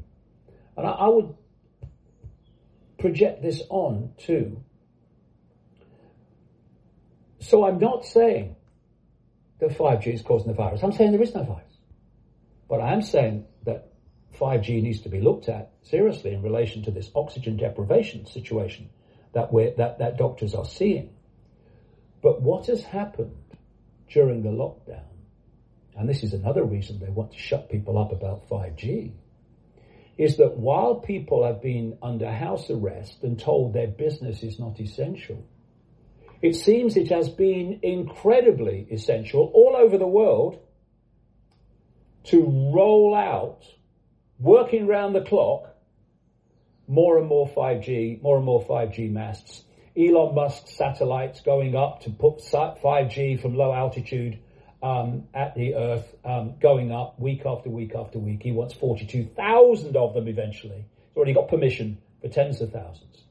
Um, and so, as this 5G um, expands, and another point about 5G and this whole kind of smart system in general is at the moment there are relatively few 5G devices being used. That's very significant Because the more devices you use, the more beams of communication are created with each use, which means the environment that people are living in becomes more and more and more awash with 5G frequencies. And that is bound to have a fundamental effect on health and um, psychology. And because 5G doesn't um, travel far and doesn't travel well through um, dense solid objects, it means that the um, antenna beaming this stuff out um, and the, the, broadcasting this stuff out has to be at very short intervals down every street, as well as coming from um, satellite. And what they are planning is to roll this back. I said this in one of our other interviews to roll back this lockdown, but as little as they can get away with. And then they want to bring in other waves of this virus. Oh, it's back! And because the precedent has been set of lockdown, instead of incremental lockdown, it will be straight into lockdown. Um, and so far they've done it, I would say, by scamming the, the, the, the way that it is diagnosed and puts on death certificates, etc., and the test. But the more 5G gets out there, the more that can affect people's health. The more devices are used, the more dense and, and um, uh, extreme this, these 5G frequencies become in our environment. They have another way of people becoming ill and then saying it's another wave or another virus. And what they're planning is this. It's to bring on other waves and particularly just before the vaccine is ready because um, then they'll say, um, well, this is so bad, the vaccine must be mandatory. And if we can't force everyone to have it, the, the, the laws are there in Britain alone to force people to be medicated, um, then you can't come out of lockdown unless you have the vaccine. That's the idea. Well, what, do, what do people do about 5G? I get emails every day from people that are saying, Brian, we're concerned about this, but we don't know what to do about it. What can people do? Well, I mean, ideally, um, vast numbers of people get together and say we're not having it, switch it off. Um, because the cult's behind it. Because one of the things I've been pointing out over these decades is I called it originally a long time ago the technological sub reality that they were planning, and they now call it the smart grid. They have a name for it, and that is where um, everything is connected to the internet, including the human brain through AI eventually, and not that long into the future if you believe what they say in Silicon Valley, the, the cult agent uh, assets there. Um, and the idea is that they create this, well, they've got a name for it, which actually sums it up really cloud, a technological cloud around the planet. Um, and they want to connect us to it. I mean, Google executives like Ray Kurzweil are openly saying that that's what they plan to do. Um, and so we would basically become connected to AI, AI would become our thinking and emotional processes. They are saying that too. People like Kurzweil are saying that um, the uh, once AI is connected to the human brain, he's talking about 2030, um, then AI would do more and more of human thinking until human thinking as we know it now would be basically negligible. There is words. Um, and so all these satellites are going up, Musk and other companies, but he's the overwhelming uh, one who's he doing tweeted out the other day, we have to get back to work. Yeah. That's well, yeah, well, I mean, whether we get back to work or not, his 5G um, frequencies are going to be beaming at the Earth. Because if you're creating this cloud, this technologically generated, uh, if you like, Wi-Fi cloud reality, which would be 5G, they need at least 5G to make this thing work. That's why it's being rolled out without testing. Because they know if they publicly test it and study it, it never get rolled out because it's lethal, cumulatively lethal particularly. So if you're going to have this cloud and you're going to connect everyone to it, then you have to have this 5G everywhere on every inch of the planet. That's what they're putting satellites up, thousands, tens of thousands of them to do. Um, um, and so once that happens, human thinking as we know it now will be over because AI will be thinking. See, up to this point, they have had to manipulate and control information, to manipulate perception, to manipulate behavior. Behavior comes from perception, perception comes from information received.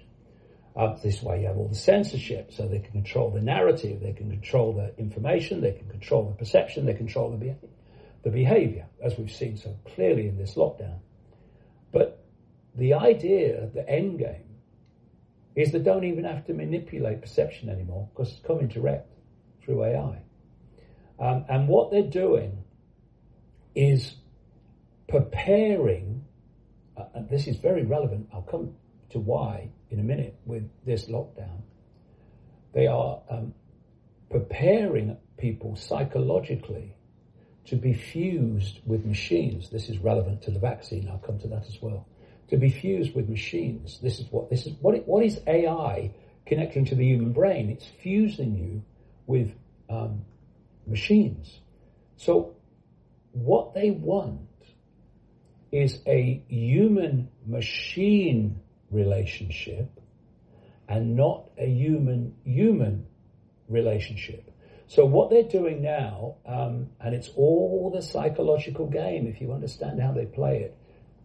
These echoes and Siris, these personal assistants, and these the technology they're going to put personal assistants in cars now. Um, the um, internet connected dolls that kids interact with. What are they doing? They're interacting with machinery as if it is human. You know, people talk to these these echoes and these um, personal assistant things as if they're human. And more and more, you're seeing this fusion. And if, if you're going to have a physical fusion, First of all, you have to have a psychological fusion, which can lead to a physical fusion. And therefore, um, you want this interaction with machines, this interaction with AI, as if it's human. And of course, most people, particularly young people today, their prime relationship is not with a human, it's with a phone, it's with AI. And I tell you, there's stuff coming off that which is creating addiction because these people are psychopaths, um, beyond psychopaths. Um, and so, what has happened in the lockdown? Humans are being pushed apart. Humans are being told to fear each other. What is the underlying theme of the climate cult and your Extinction Rebellion and all these people with the hoax of human caused climate change? humans are dangerous. Humans are horrible. So now, with this um, lockdown and this social distancing, humans are dangerous. Ooh, could they have it? Ooh. Um, and so you had this academic come out a few days ago. I think his name was Dingwall from Trent University in Nottingham. And he is uh, an academic in an organization that is actually advising uh, the government via another organization on the, the lockdown and, and the science. And he came out and he said, you know, this social distancing, two meters, six feet apart. These were his words. It was conjured out of nothing. No science. And at his level in the pyramid, it will seem that it was conjured out of nothing. Wasn't. That's why social distancing is not just happening in the same way, six feet, two meters, in Britain. It's happening in India. It's happening all over the world because it's centrally dictated. And it's, it's there not to protect people from some frickin' virus. They know there's no virus, but to keep people apart. And in your interview with um, Dr. Um, Andrew Kaufman, he was talking about the masks. Yeah. And the fact the holes in the masks are so big compared with the size of viral particles that basically, um, my analogy, it's like trying to hold back a, a, a, a, wave of water with a sieve. It's thrown through. It's a nonsense. But what does that do? If you're wearing a mask and I'm wearing a mask, no facial expression. Yeah. There's no human interaction. And what they, this is why they want the lockdown. One reason why they want the lockdown to go as long as possible. They want to push people apart. Why did they close the bars and the pubs? They haven't done it in Sweden. Why did they close the bars and the pubs and, and, and, and, and stuff? And why are they saying even if we you know we roll back some of it, oh no, the bars and the pubs are going to have to stay closed, right? Because they are places of human interaction, and they want to drive people apart. It's an absolute, um, totally a psychological game. Whole thing's based on psychology.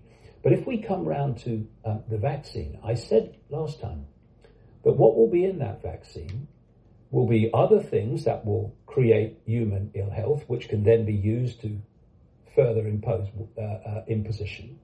But the crucial thing, this is why they want everyone vaccinated. This is the crucial thing. In there will be nanotechnology um, chips, but forget microchips as you know them. Um, it's called smart dust nanobots. These are tiny nano machines, not just chips, machines. And um, the idea is to put that in the body, and then the nano machines start replicating and changing the body from the biological body that we have become used to to increasingly a synthetic body. Um, and this is what the whole transgender agenda is all about. Because the, the synthetic human that they are planning in the next uh, stage is designed to have no means of procreation. Um, this is why um, the sperm counts are plummeting around the world. They're being done systematically. And this is why, you know, men are being marginalized and all this stuff. There's no need for men and there's no need for women in this next stage beyond where we, we are at the moment. Because the next um, human that they want to create will be a, a synthetic biolo- biological human that um, will not have the means to procreate. It will not be male or female. And so, what they're doing with the kids, particularly, is that they are preparing them for that. This is why transgender has come out of nowhere and is suddenly everywhere, and you can't say anything about it. This is the plan. Confuse gender. How many kids now are confused about the gender? Never would before. Confuse gender, confuse gender, fused gender. That's where the whole thing's meant to go. So all these things are connected. And after I said that to you in the last interview, I then come across an interview with a lady um, called uh, Celeste Solum.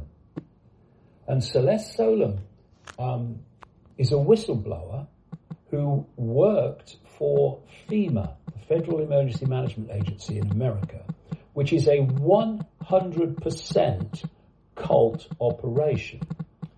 And when the President of the United States announces a state of national emergency, uh, this has been in my books a long time ago, this information, a certain num- uh, a series of things is triggered, which gives FEMA massive um, power to run things. That's what they're doing in America. Behind the scenes, FEMA's running running it all. They're running the medical response, all of it. Anyway, she worked for FEMA. And one of the things she worked on was planning for pandemics. And she came out in this interview. You can see it uh, on the um, on the internet. In fact, you know, I've got this package on davidicke.com for viewers of um, London Real interviews with me, where there's loads of videos relating to what I'm talking about, and she's one of them. Um, and she starts talking about what's going to be in this vaccine.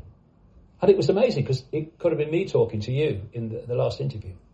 She said, what, what, what, they, what they're planning is these nanochips in what she called a, a gel. Obviously, this is absolutely on the nanoscale. And she described it as a DARPA gel. Now, DARPA is something that I've been um, exposing for decades. DARPA is the technological development arm of the Pentagon. It's what funds uh, um, all these um, Silicon Valley technology companies to develop technology that is going to advance this agenda of human control. Uh, the CIA have a version called IQT or In-Q-Tel, uh, where they fund, seed fund um, technology companies. These are the people behind Silicon Valley. Well, Israel's massively behind it as well, but um, these are the people behind Silicon Valley. This is why they all move as one unit and, and, and, and censor people to get too close to the truth. Because they're, they're just assets of this military complex in the end, this military intelligence complex. Um, that's why all the surveillance that uh, and all the information and data that's uh, kind of sucked in second by second from people all over the world into Silicon Valley goes through Silicon Valley, goes to the, to, to DARPA, Pen, the Pentagon, etc., and, and the, the intelligence network. It's all connected. It's one vast web. Um, and but she said that this DARPA gel was going to contain microchips, and that um, once inserted in the body, these things replicated. And she said what what they are designed to do is change the nature of the body by replicating and replicating within the body, and that's why they want to get this vaccine into every man, woman, and child in the world because one um, one expression of this these nano chips, these nano bots in the body, is they connect us or would connect us out into this um, technological sub-reality, this cloud, and we would literally become terminals of it. And during this lockdown, um, Elon Musk has been given permission by the Federal Communications Commission, a cult operation, to install a million ground antenna in America that would interact with the, the satellites he's putting up to beam 5G at the Earth. Um, and these nanobots within the body would have, would have, would do the same. They would interact and, and, and uh, be controllable by this uh, this smart grid, which is not just based on 5G, because they're already talking about 6G and 7G. So we're in a situation now where we need to face a few things. I've been trying to get this across for 30 freaking years. I've been laughed at, I've been abused, uh, uh, uh and I don't mind. I mean, you know, I just want to get the truth out so my kids and grandkids don't have to live in the world that we're watching unfold by the hour now. But I've been trying to get it out. And we need to start finding some maturity and we need to face the situation we're in. We are now living in a global version of Nazi Germany. We are in a state of fascism. What YouTube and uh, Facebook and all these people, Google, are doing in deleting people for no other reason than they are challenging the official narrative by the cult which, of which they are assets, that only happens in fascist or communist uh, regimes. We had doctors, two Californian doctors, this happened to all the other doctors as well, who came out they were speaking at a, a, a news conference which was filmed by a local mainstream media outlet in which they were explaining that the figures made no sense. Even if you accept that there is a virus, the figures make no sense in terms of death rates. They said the chances of dying of COVID 19, even if you then look at how COVID 19 has been manufactured through death certificates, um, in California was 0.0 0.3%, I think. Um, it was tiny. So they were saying, the lockdown doesn't justify it. No, it doesn't. The lockdown's only happening to destroy the livelihoods of vast numbers of people to create mass dependency. So very quickly it got to 5 million views because these were credible intelligent, rational people. YouTube deleted it for no other reason than it was telling a different story. That only happens in fascist um, and uh, communist regimes. So, Susan Wojcicki, who is the head of YouTube, um, Sergey Brin and Larry Page, who are running Google, Mark Zuckerberg, who is running, God, what a joke he's running, Facebook, you are agents of fascism. You are facilitators of fascism, and we need to call these people out because that's what they are. And we need to face the fact that that's where we are. And say to ourselves, look, there's nearly 8 billion of us, there's a handful of them. In this country, there's uh, 66 million of us being imposed upon. There's a tiny number imposing upon us. In America, what is it, 325 million? Tiny number of people are imposing on 325 uh, million people. So, I see a way out of this. But only if you stop acquiescing to these psychopaths and say we're not having it and we are going to live our lives as we choose and not as you tell us. In Scotland, there's a moronic lady called Nicola Sturgeon who I wouldn't let loose on a Lego house who is dictating to the people of Scotland whether they can go out, what they can do this, when the lockdown is going to roll out and or, or be, carry on. Who is this woman? I hear the Scots are an independent people. Okay. Where is it? Where is it? As you let this woman just dictate to you. And unless we are prepared to say, I'm not going to be imprisoned by consequences anymore. I'm, I'm not going to not do what I know to be right because I'm thinking, what are the consequences of doing what I know to be right? Unless we do that, then the world that our kids and grandkids are going to live in, never mind that. The world that people of even a re- relatively high age are going to live in would make Orwell's world, you know, almost um, mild compared with where they want to take this world. Because, you know, I have talked, I've written over the years and been ridiculed for it about the fact that this world has been infiltrated by a non human force.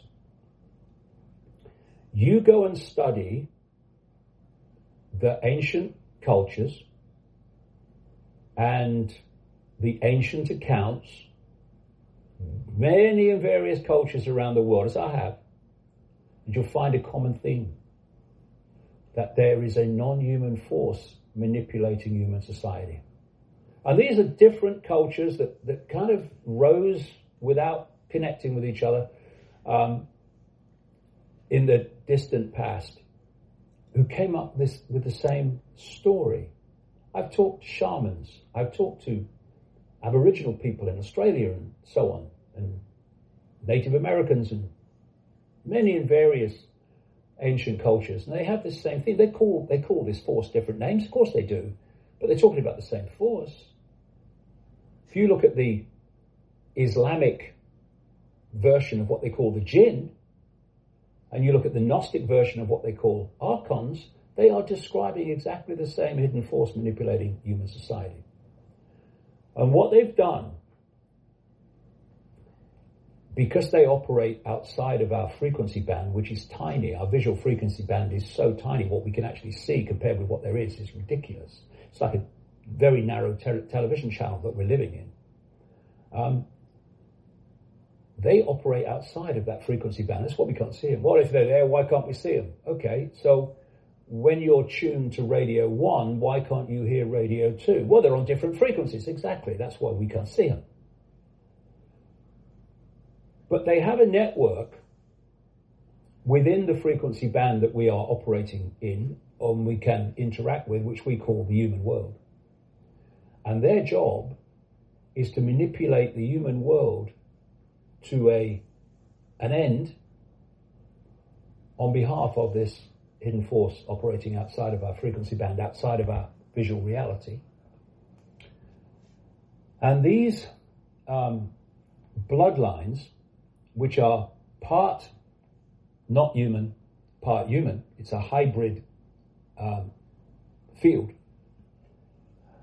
Um, they interbreed with each other incessantly because um, they're trying to hold that information code, if you like. And if they started, um, think think think of a um, think of a software program you have a fusion of software programs. You're part one program, you part another, um, like a hybrid. Uh, and if you fuse that program with something that's different, symbolic of interbreeding with the, the, the you know the general human family, then that original program is going to get diluted. It's going to get, it's going to basically disappear. So what you do is you keep if you like, um, use the technological um, analogy, you keep um, fusing your software with like software. This is where the whole interbreeding, is where the blue blood comes from. All this blue blood stuff.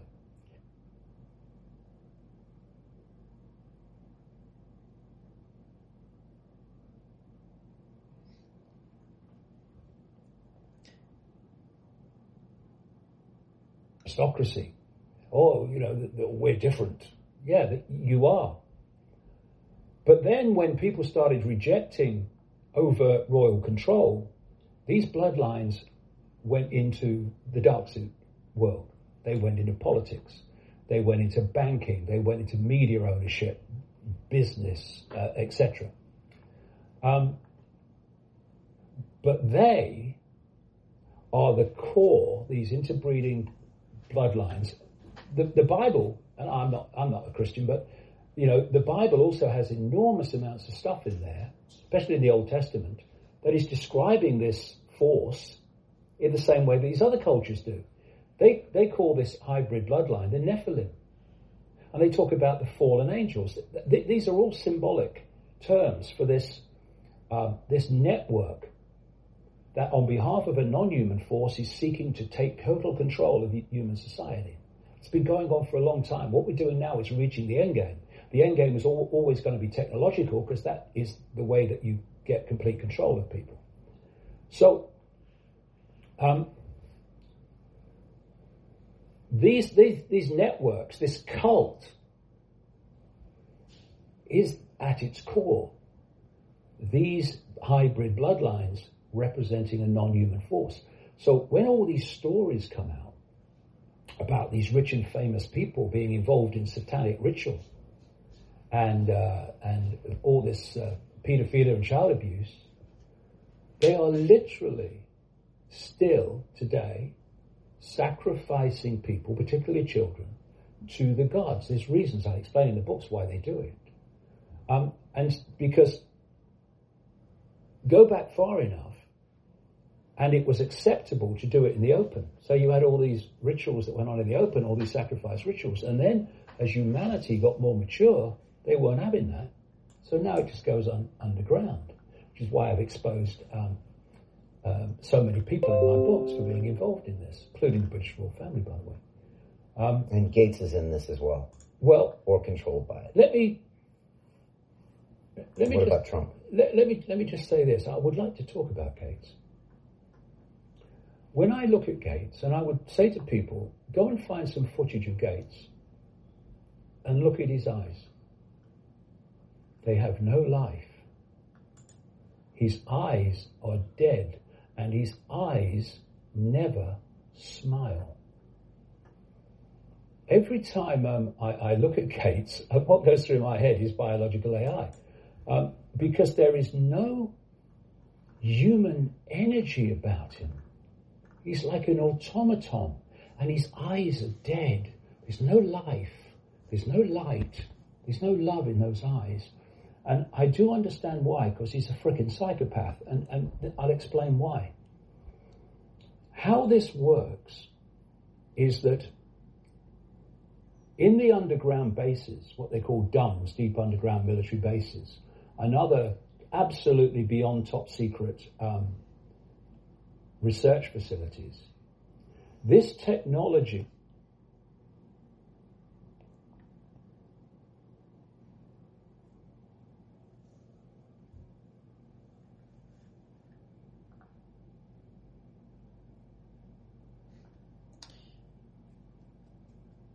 the stream seems to have died.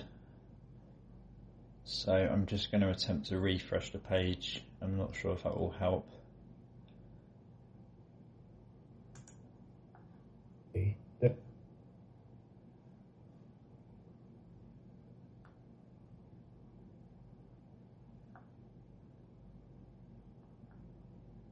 So it appears to be loading.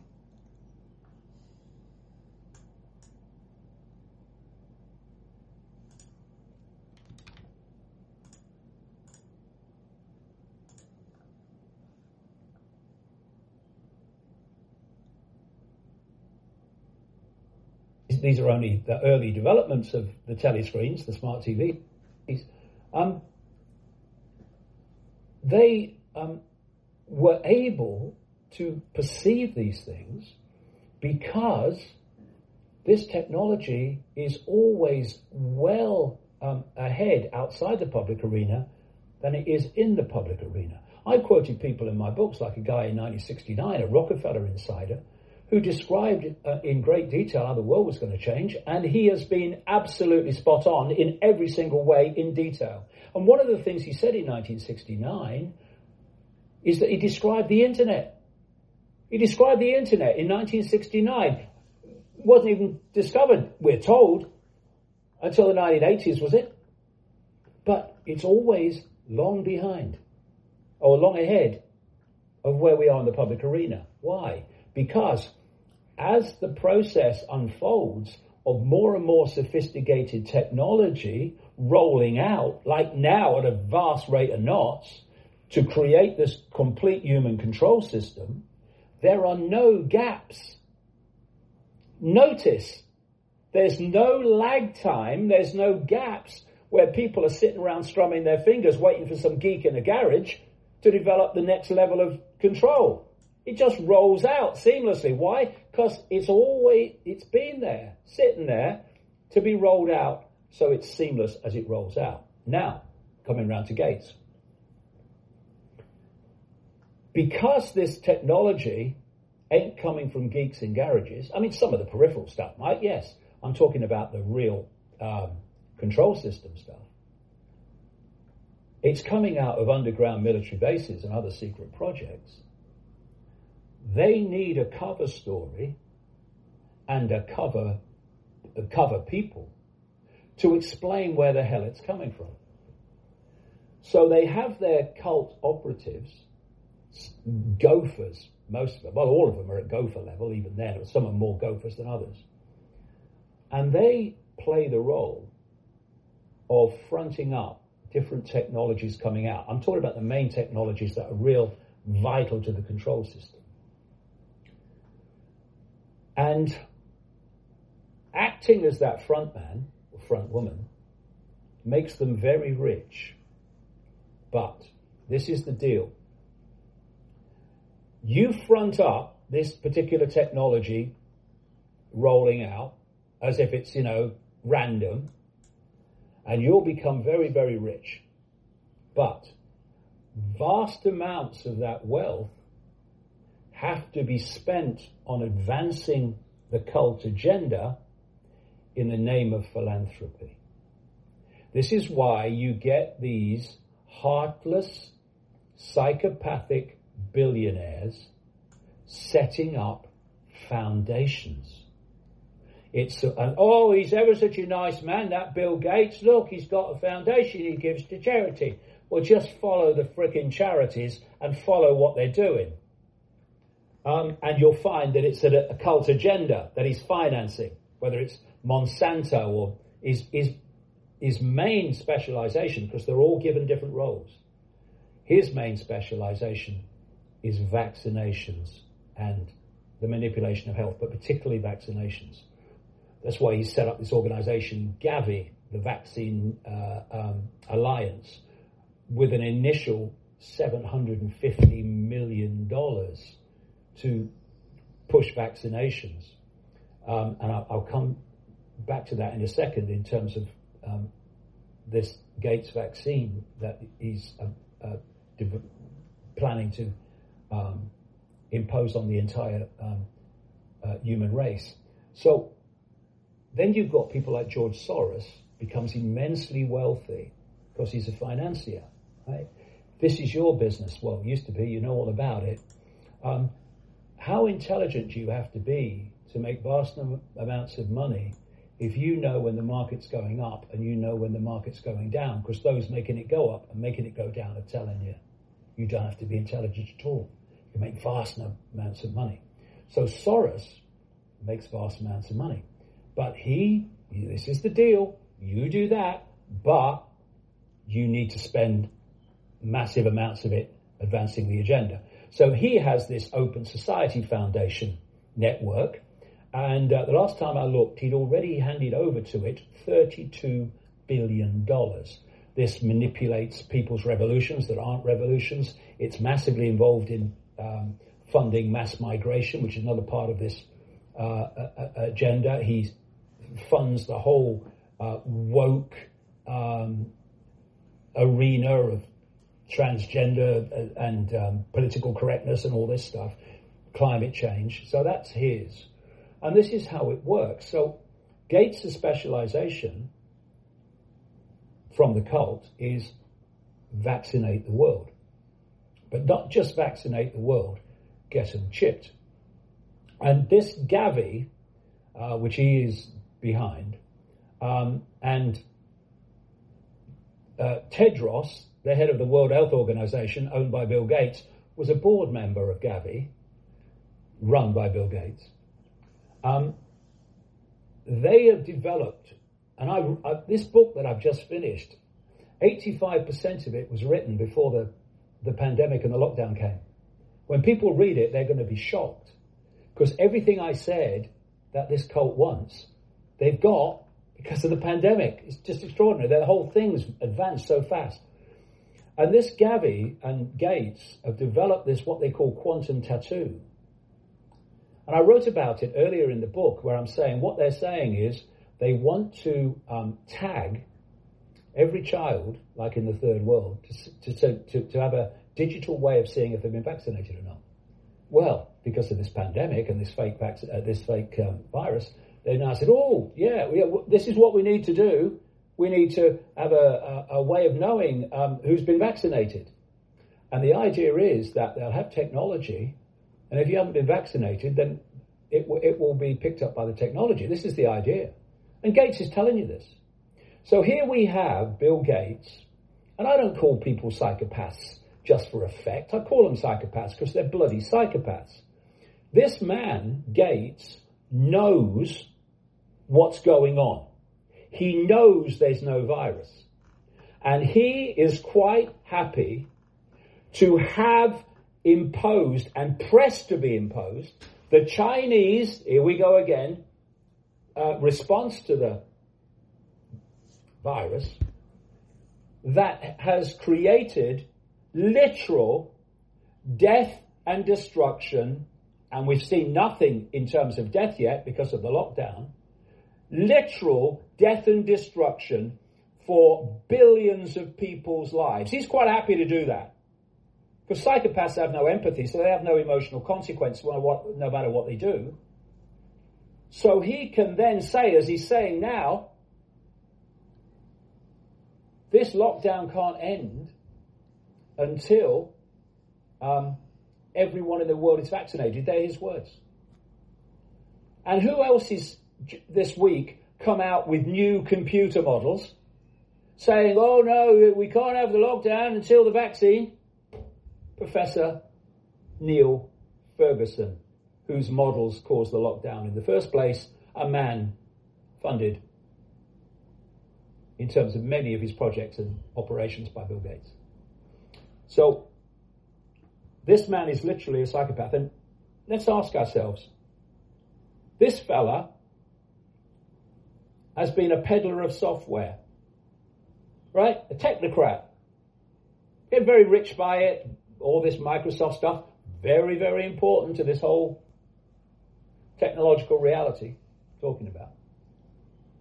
And suddenly, he's running the entire global health system. What? He is telling people you cannot go about your normal life unless you have the vaccine that I say you must have. People, billions of you, what are you doing? Being dictated to by this man. And what is this man?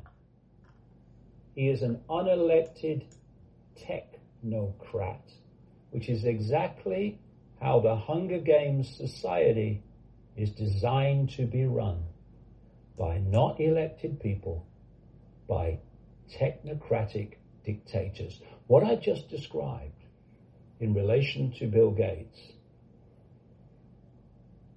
how better could you describe a technocrat dictator than that? And what people need to do because that's the question. What do we do? Well, what people need to do, first of all, in relation to Gates, is um, ask themselves why this man is able to dictate to billions of people in the way that he is, and not freaking have it. Now, there's there's there's some very encouraging signs because you know I've been putting this stuff out. The people have been putting this stuff out about Gates and it has has an effect. You know, when he does anything on the internet now, he gets he gets some back. People have started to suss this man, but we must insist that our lives are not dictated to by this psychopathic technocrat, Bill Gates. And in terms of what we need to do, it might sound a bit esoteric, I don't care. But you know, if you, this, this is a process I've been through. I can only describe my experience. If you process everything through your head and your belly, the emotions, you will, first of all, be very prone to fear, and fear freezes. Fear, fear means I'll do as I'm told. I'll acquiesce. And it will give you every reason why you shouldn't act. And because this is asking the question, what are the consequences for me of doing this? There's another point here of perceptual perceptual connection.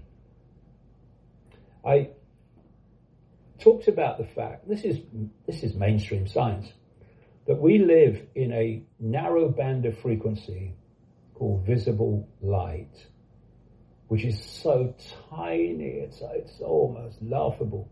And visible light is the only frequency band that we see. It's the only visual world is all within this tiny band.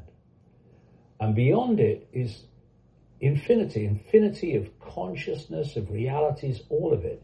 But we are stuck on this one television channel. And the head is connected to this channel. The, the, the, head perceives everything through the five senses. And the five senses are connected to this channel. So if you only come from the five senses, this channel is all you will ever perceive and it's all you will ever get um, your fix on reality from. And this has been the game. This is how the cultures work this, because it's all psychological, is they have manipulated people to perceive only through the five senses, which is basically the head. And to isolate our perception in this narrow band of frequency and then control the information we receive within that frequency. This is control of the media, control of Silicon Valley and all this stuff, control of education, which is indoctrination. And so what they're doing is they're isolating our consciousness in this narrow band and then programming that isolated consciousness with a perception of reality. This is the human world. And it's because of this programmed uh, perception that people are so, not all of them, but it is changing, but the vast majority are so predictable. I call them press enter people.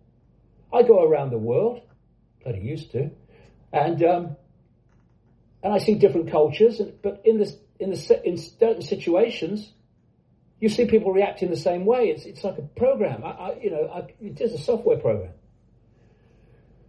But this here, there's a point of there's a vortex here. So they call it in the East a chakra, wheel of light, because actually on an energetic level, that's what it looks like. And this is the true spiritual heart. It has an effect on the physical heart, but this is the true heart. You know, the um, connection that people have between the heart and love, it doesn't come from the physical heart, although they, they do that, obviously, in the symbol. It comes from this. And what is love? People think love is, oh, I love you, darling. Well, I mean, you know, that's, you know, one level of it. But love is beyond that. Love um, will always do what it knows to be right, irrespective, indeed, it doesn't even consider consequences. Because to consider consequences would be to consider not doing what you know to be right. And love, the heart connection that takes you out of this five sense reality, where you can access other levels of perception that gives you a much greater uh, understanding of the reality that you are experiencing. When you, when you, when you operate only through the five senses, you are in this world and you are of this world. When you operate from here, you are in this world physically, but you are of a much more expanded world in terms of your perception of the reality you're experiencing. So when people go through this heart opening process, suddenly they look at the same world they were looking at before, looks totally bloody different. You've been through it, I've been through it. It's like, this is not the same world I, that was in before, because your perception, your perspective is now expanded of what you are actually looking at. And so so love is the answer, David. Yeah, when you open this, um, it's not just like I say, love in the sense of people perceive love, which has been totally, you know, love has been totally discredited in, in that sense. You, you have to use use words like unconditional love to get anywhere near it. You will look at a situation and you will say, What do I know to be right here? And you do it. There's no, oh, but what are the consequences for me? Because to, to, to ask that question would be to consider not doing what you know to be right. And love, in its true sense, would never do that. So, over the last 30 years, no matter what's been thrown at me, and I'm not saying that, you know, I'm a special person or anything like that, anyone can do this, because we're all expressions of each other, therefore we're all equally of the same potential. I, I haven't looked at a situation and thought, well, I'm, go- I'm going to get abuse if I say this. I'm going to get ridicule if I say this. Because this says, do you believe it's right to say what you're saying, to write what you're writing? Yes. Well, do it then. And so when we look at the situation that we face now, this would not go through a process and what are the consequences for me. It would say, what do I know that I should do? And it just does it. And I can tell you from, well, long experience now, that doing what you know to be right is not as difficult as you think it is. When I was a goalkeeper, professional footballer, the worst part for me was sitting in the dressing room, waiting to go out, because going through your head were all the things that could go wrong. And then most weeks, I'd go out and it would all be fine. And I found that, you know, worrying about consequences is what imprisons us, enslaves us. And they want you to, they want to, you to fear consequences, fear again, so you won't do what you know to be right.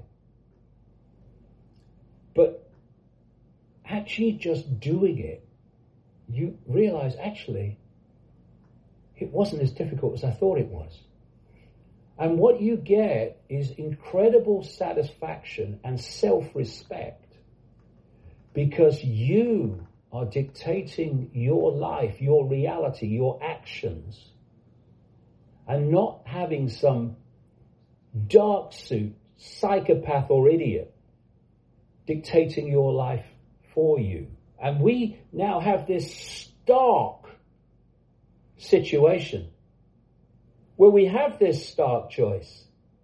Are we going to go on having these idiots and psychopaths? That's the combination that runs the world.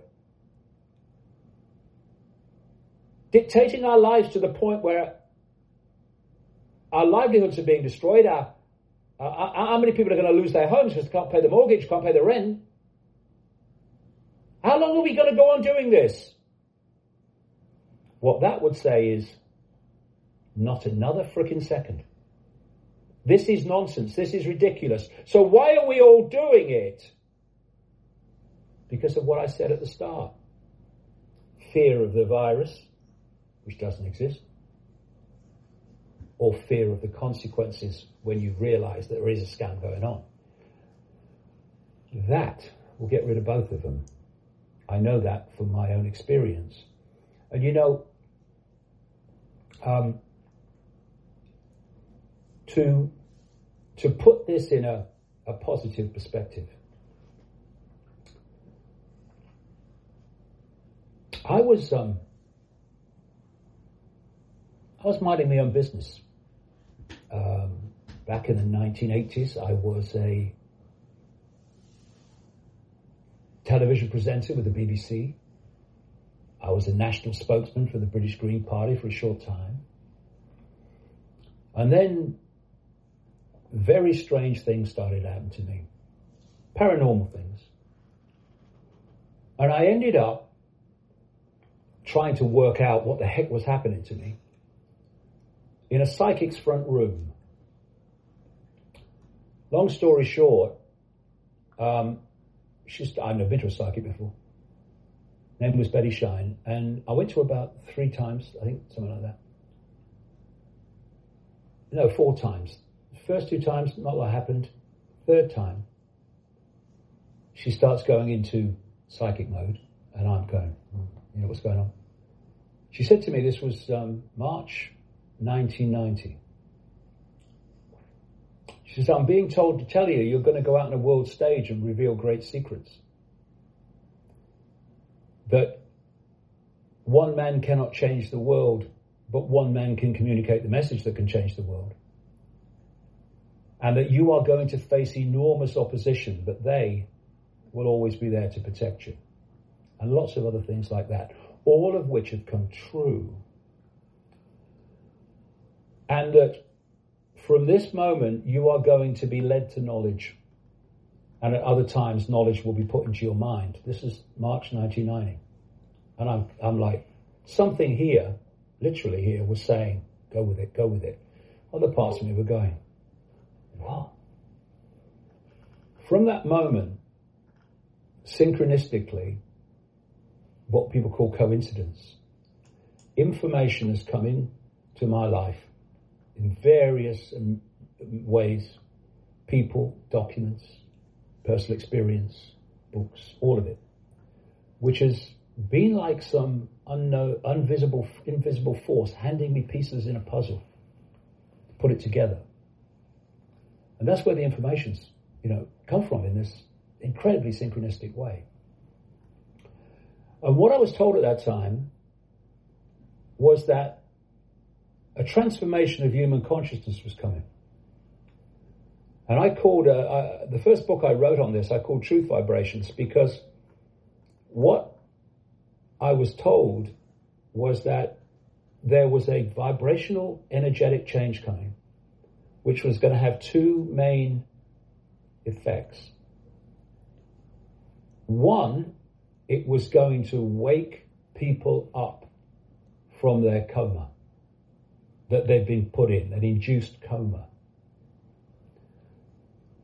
The most awake would be affected first, but eventually people then solid gold in coma were going to start to awaken and they were going to start to see that the world reality who they were is not who they thought it was the other thing they I was told would happen as a result of this truth vibration change and this is why I called it truth vibrations was that all that had been hidden from us was going to come to the surface where we could see it. And when I think back to the world of March 1990, there was absolutely no evidence that anyone was awakening to anything. And certainly not that all that had been hidden from us was coming to the surface. And now we look now. And I've watched over this 30 years, particularly over the last 10, even more over the last five, more over the last two, more and more people just looking with new eyes at the world, re-evaluating the world, asking questions they wouldn't have asked before. And what's happening in people, those people, is that their consciousness is shifting. It's starting to expand. And as it expands, it moves beyond the five sense prison. And it starts to access consciousness awareness outside of this reality, and that can start to trigger intuitive knowing, um,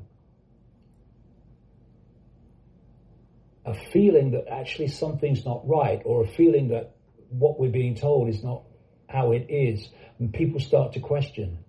Um, and when you question this system that we live in, it's found wanting immediately. It's the fact that people don't question it is its only way of survival. And I'm seeing this in more and more people. They are expanding their awareness and they're starting to see with new eyes. And the key is opening this because this is our connection to that expanded state of consciousness.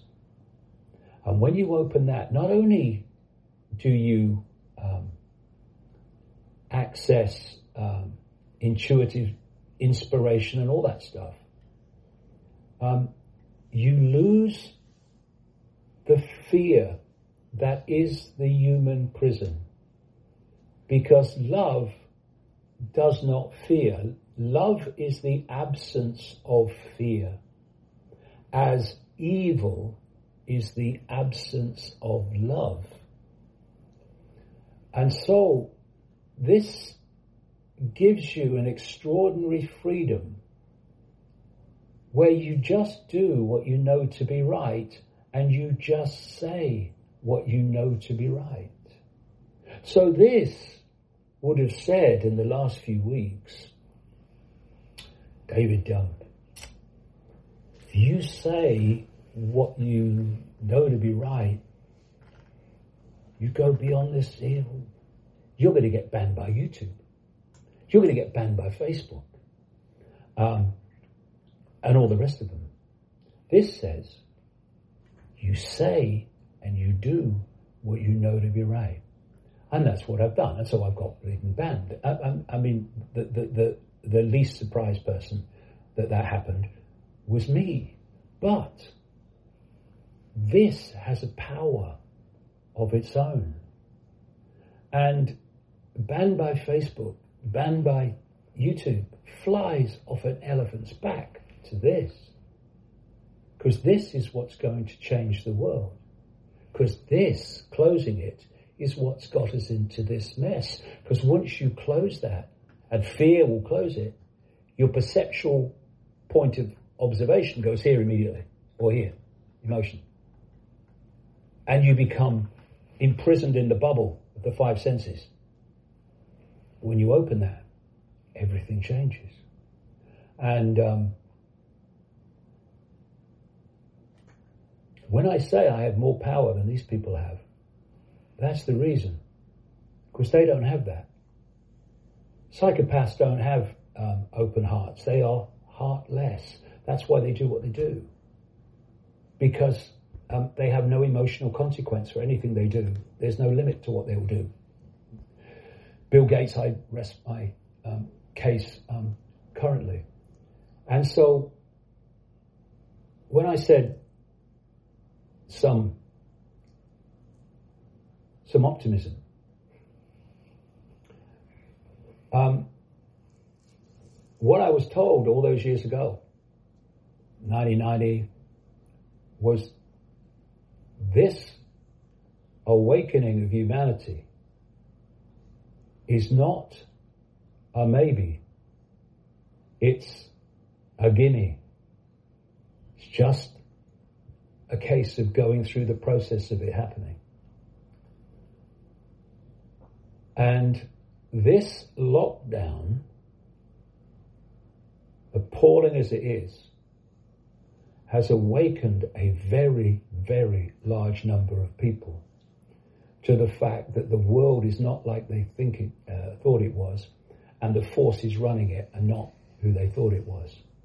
So in in that way, this has added to this awakening this um, realization that we've been lied to, not just here and there, but about the entirety of our reality, about the entirety of who we are, the entirety of the world that we live in. These massive awakenings to these understandings have been um, have been able to happen on a massive scale because of this lockdown. And now we have to express that from a concept, from a perception to a we're not freaking having this. Because this knows that we are all points of attention within an infinite stream of consciousness. Some people call it God, some people call it whatever, doesn't matter, just what it is an infinite stream of consciousness. And if we live that, I am all that is, has been, and ever can be, having a brief experience called David Icke, then that level of awareness, A, is not going to fear anything because it knows this is just a short experience within an infinite, uh, an infinite uh, state of experience. But it also won't have some dark suit like Matt Hancock, the um, health minister in Britain, or some Gates connected um, psychopath like Fauci in America.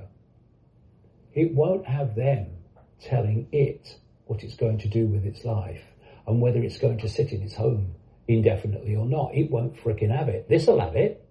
Well, what are the consequences of taking it? This won't have it. Um, and the power, see, at, just after I saw that psychic a year later, I was suddenly projected thanks to a television program, The Wogan Show, into a state of historic levels of ridicule. I couldn't walk down any street in this country without being laughed at, pointed at, ridiculed, shouted after. Going to in a bar, forget it. And here I am sitting here to, uh, talking to you 29 years later with enormous numbers of people looking at what I'm saying and saying, well, actually, that, what that bloke's saying makes sense. And I've gone from mass ridicule, where a comedian had to say my name to get a laugh, no joke necessary, to here doing one thing doing what I know to be right. Boom, boom, boom. You're this, you're that, you're that, you the, uh, boom, boom, boom. And that's how you do it. You do what you know to be right. And it has a power that can move mountains, can create things that you wouldn't think were possible. If you'd have said to, you'd have said to, to, to people in 1991 when the, the whole Wogan ridicule started and went on year after year after year, what do you think about that David Icke bloke? They'd have said, his life is finished. Never going to recover from this. Or, gone, gone mad. And now look at it. Why? Boom, boom. Doing what I know to be right. And how we get out of this situation, how we get out of this fascism, is doing what we know to be right. And if enough do it, then the fascists who are behind this, whose power is only the power we give to them, it will be over. Because their power is our acquiescence. That's all it is. I mean, look at Bill Gates. What an unimpressive person. But why is he able to run the World Health Organization and World Health? Because we give him the power to do so. This won't fricking have it. And when we won't have it, and we're not, see, the currency of control is fear. This doesn't fear. I'll do this to you, we'll do it. I'll say this, say it. I'm going to do what I know to be right. That is an unstoppable force. Doesn't need violence. Last thing we need is violence. This doesn't do violence. But the power of doing what you know to be right and not in ever um, considering not doing it, if enough people do that, we take control back of our society from a tiny few psychopaths who've hijacked it. And we will inherit a society based on that and not on um, fear, which is what has controlled human society for about known human history. Um, and, you know, I just have this message for this cult as I sit here. Um, deleted. I've worked you out, and now I'm going to sort you out. Take a bit of time yet, but it's coming. I've come here to sort you out. And I will. To be continued.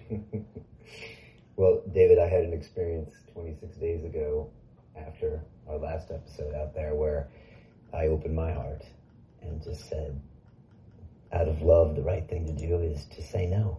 We're not having it. And the brain said, that's a really bad idea, Brian.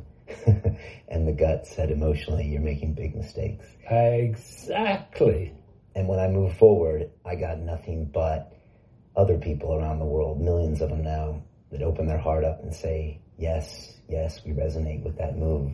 And it's changed the game entirely. And everything I feared has not happened.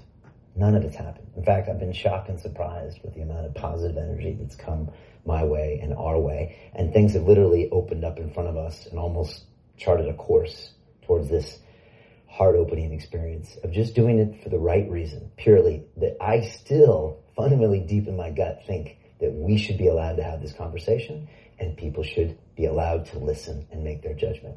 And that is my heart. And as I was saying a few days ago, let the chips fall where they may, because you know you you just described in your recent experience um, exactly what I was talking about, um, and you know when when you op- when you open this, you know, and, and, fear disappears because you're doing what you know to be right. The the feeling of relief almost. It's almost like the, the burden drops because all the fears, you know, what, what, what, what happened there? What happened there? Ooh, what, what, what, what if I do that? What if I do that? Suddenly, gone. Doing what I know to be right. And that frequency, if you express it in a level where you live it rather than think it, will attract to you everything you need to achieve doing what you know to be right. Um, you know, all the way through my life, the last 30 years, well, I, say my whole life if I look back, but over the last 30 years, every time I've needed something and things have just, it's like all is lost. There it is. There it is. There it is.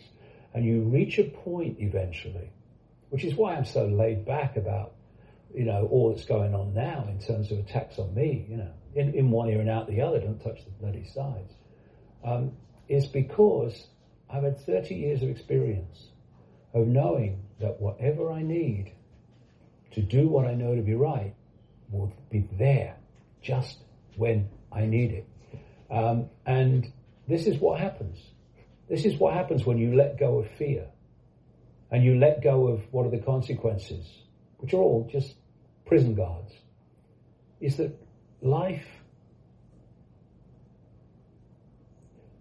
you start living life and stop life living you. That's what happens.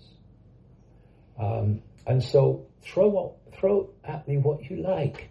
Miss Wojcicki, and all the rest of you, Mr. Gates. Throw at me what you like, and I'll just bat it away. Boom, boom, boom.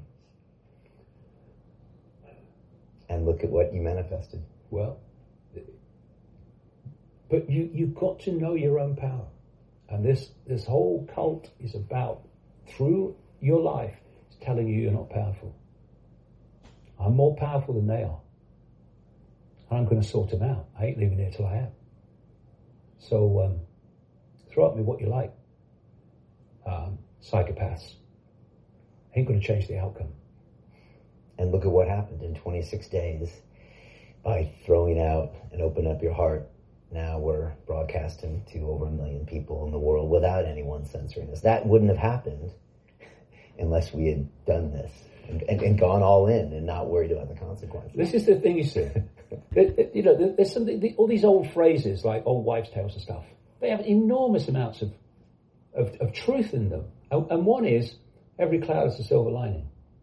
And, and like what's going on now, you can see it as a cloud. Oh, I'm a victim. You've seen what YouTube have done. Oh, I'm a martyr. I'm not a frickin' martyr. I'm in control of my reality. Okay? So, um, where is the silver lining in this cloud? Because there is one. There always is. And you've just described the silver lining. It's taken a, a, a, another direction, which is going to manifest um, not just a um, another way of communication, but a way of communication that, as much as you can in this world, is not at the mercy of the cult, which YouTube and Facebook are. Well, are they, are they going to delete us today? You don't have to think about that anymore. Already gone. So, no YouTube, no Facebook, possibly no Twitter soon, I don't know. Um, so where's the silver lining in this? Okay, go for it. And this is what happens, you know, all the way through the last 30 years. Uh, I've had massive challenges. There's always been a silver lining. And you go, for, you go down there, oh, and something else opens up. It's amazing. Life becomes an adventure instead of an existence. And, and you know, this is not, it's not me sitting cross-legged on a mountain. Um, anyone can do this. It's our natural state. This cult has manipulated us into an unnatural state of five sense only perceptions of reality. We're more than that. And when we remember that, I remembered it a long time ago. The only difference between me and anyone else is I've remembered who I am. Point of awareness within an infinite state of consciousness taking on a brief identity in a tiny reality called David Icke. And other people have not remembered. They still think they're Ethel uh, uh, on the checkout or Bill driving the bus. No, that's their experience. Not who they are. They are all that is have been, has been and ever can be, having an experience. And if they remember who they are, they can start having different experiences and take control of their life uh, instead of having life control them. Because that's what has to happen for this cult to run this world. They have to get humanity to give its power to them. I refuse. I will not do it. Up yours, darling. I'm not having it. Well, I hope everyone here can take this advice and open up their heart and really try to find what that thing is that they need to do, that they can do out of love, and watch that fear evaporate and watch all those things you thought would happen never happen, and instead be joined with all sorts of other people that, that want to go on this mission with you. And that, well, that's the other thing, is that when you open this, you realize that somebody in another body and another color is just another point of attention of the same point of attention you are, the same consciousness you are, having a different experience. But what the cult does because it has to divide and rule because there's so few of it and so many of us. It has to create fault lines of division. This is where race comes from. This whole Soros um, funded uh, woke obsession with race and sexism and all this stuff, it's, it's actually literally funded to divide and rule us in, into smaller and smaller groups of um, conflict when you open this, you, you, you know, you, you realize that we are all different expressions, different unique points of attention in the same consciousness. I am you, you are me. You're just a different point of attention and having a different perspective than I am, but we're all the same consciousness. So racism is insanity.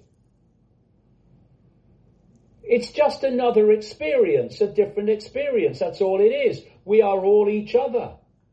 And when you, when you do that, when you realize that, then the potential for divide and rule dissipates and eventually disappears.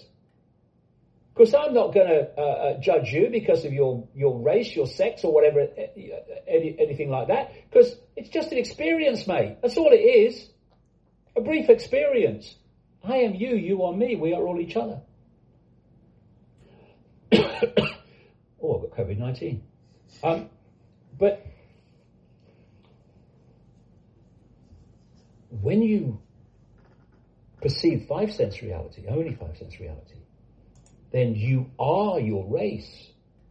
You are your sex. You are your label a set of labels, and divide and rule becomes piece of cake.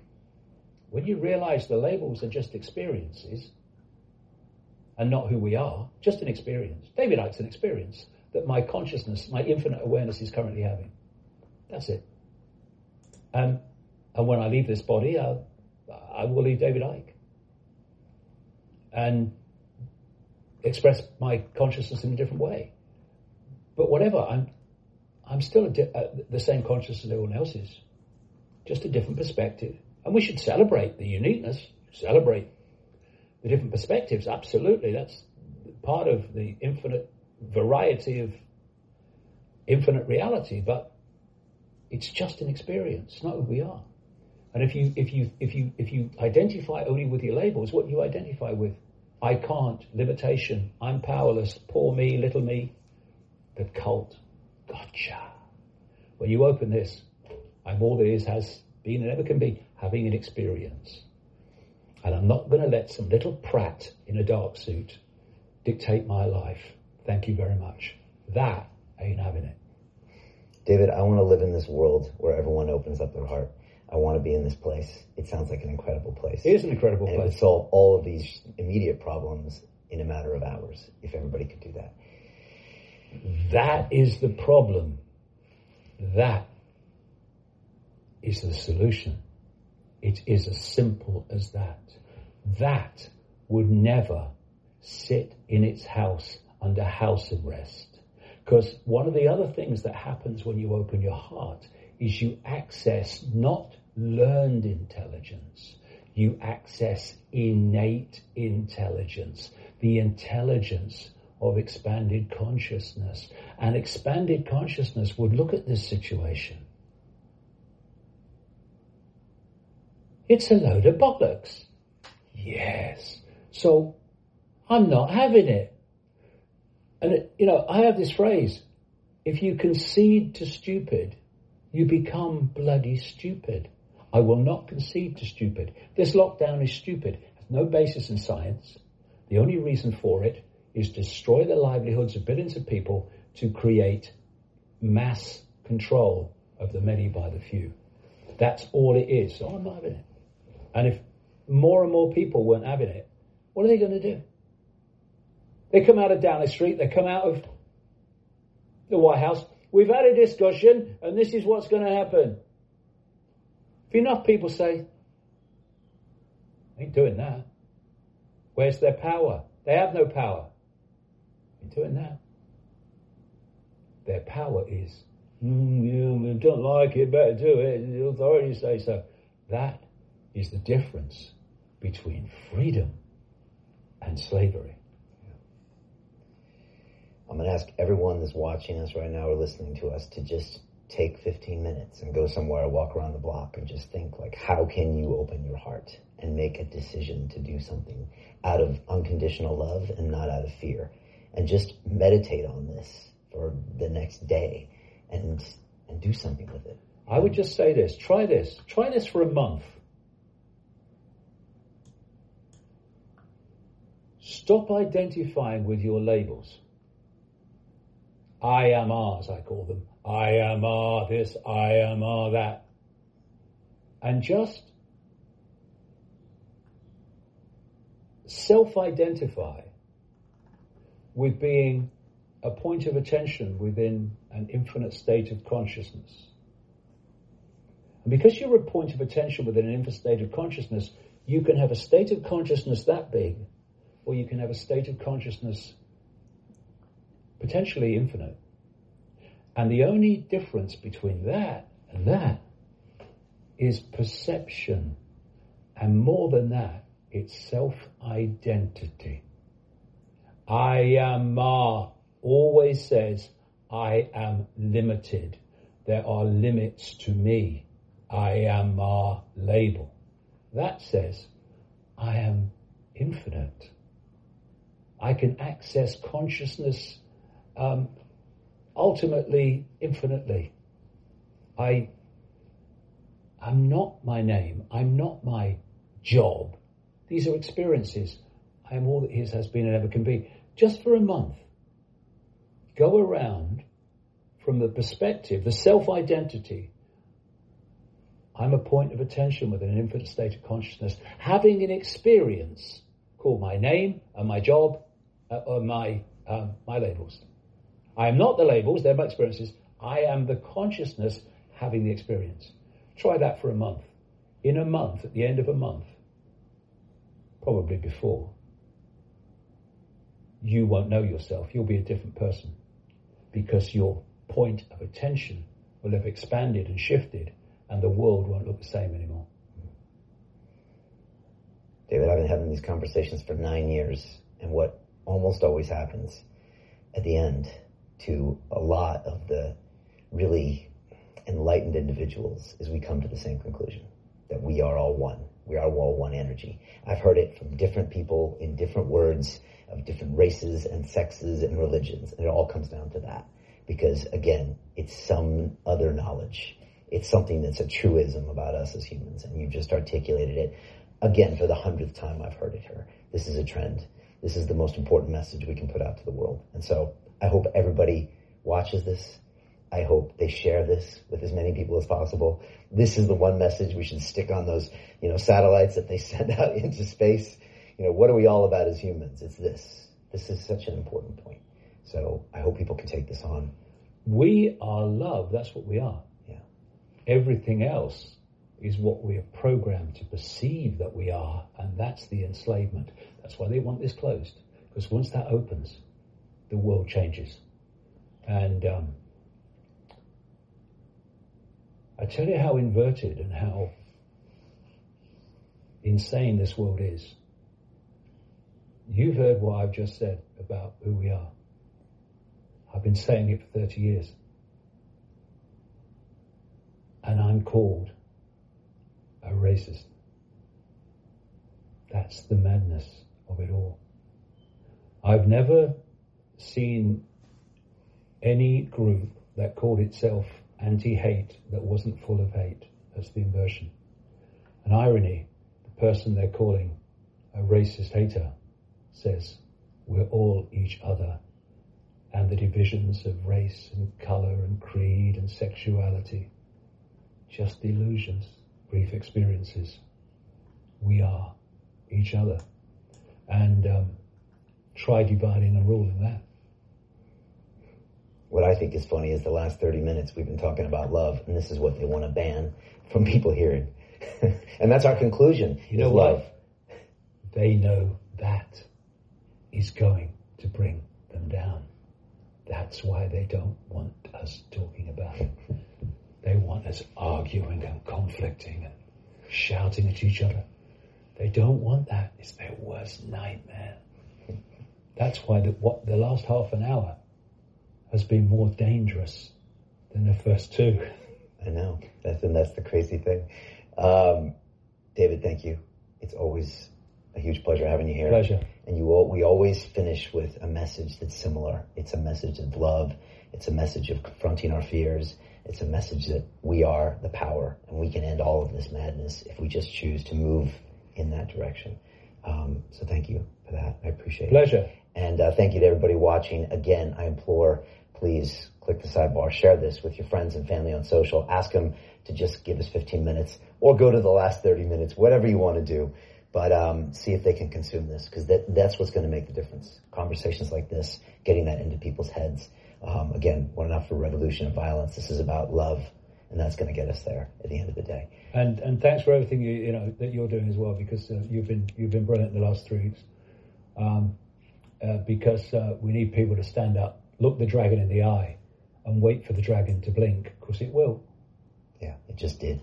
And I have to say thank you to those 25,000 people around the world that acted out of love, that just did the right thing when I'm sure with the lockdown you know, the forces are telling them not to do anything with their money, and they put it to where you could have this conversation today. So thank you for those founding members, and thank you for making the Digital Freedom Platform happen today in all of its greatness. And uh, if you want to be a part of that, you can go to londonreal.tv forward slash freedom. And this episode will be here, unedited, uncensored, unbanned, until I'm dead at londonreal.tv forward slash live. It's going to be here. So again, come back, watch it, share it with everybody. Um, David, thank you so much. Pleasure. I really appreciate you. All right. I think we've done some great work today. Um, I would say stay safe, but you're always safe. You're always good. You're always putting out the, the love. And, uh, I appreciate you. And I misunderstood you years ago as well, just like most people do when they first hear about you. But every single conversation we had, David, I said, this man is speaking truth. And my brain couldn't figure it out, but my heart felt you. And so I kept pulling you in and bringing you back and bringing you back. And when all this madness happened, I was at the gym down the road when it was still open and it just something clicked and I said, David Icke, can give us the answers? and that's when I reached out to you and that was Rose Icke 1. Obviously Rose Icke 2 happened and now this is 3. So thank you. Um, this has been epic and, uh, that's the way home people.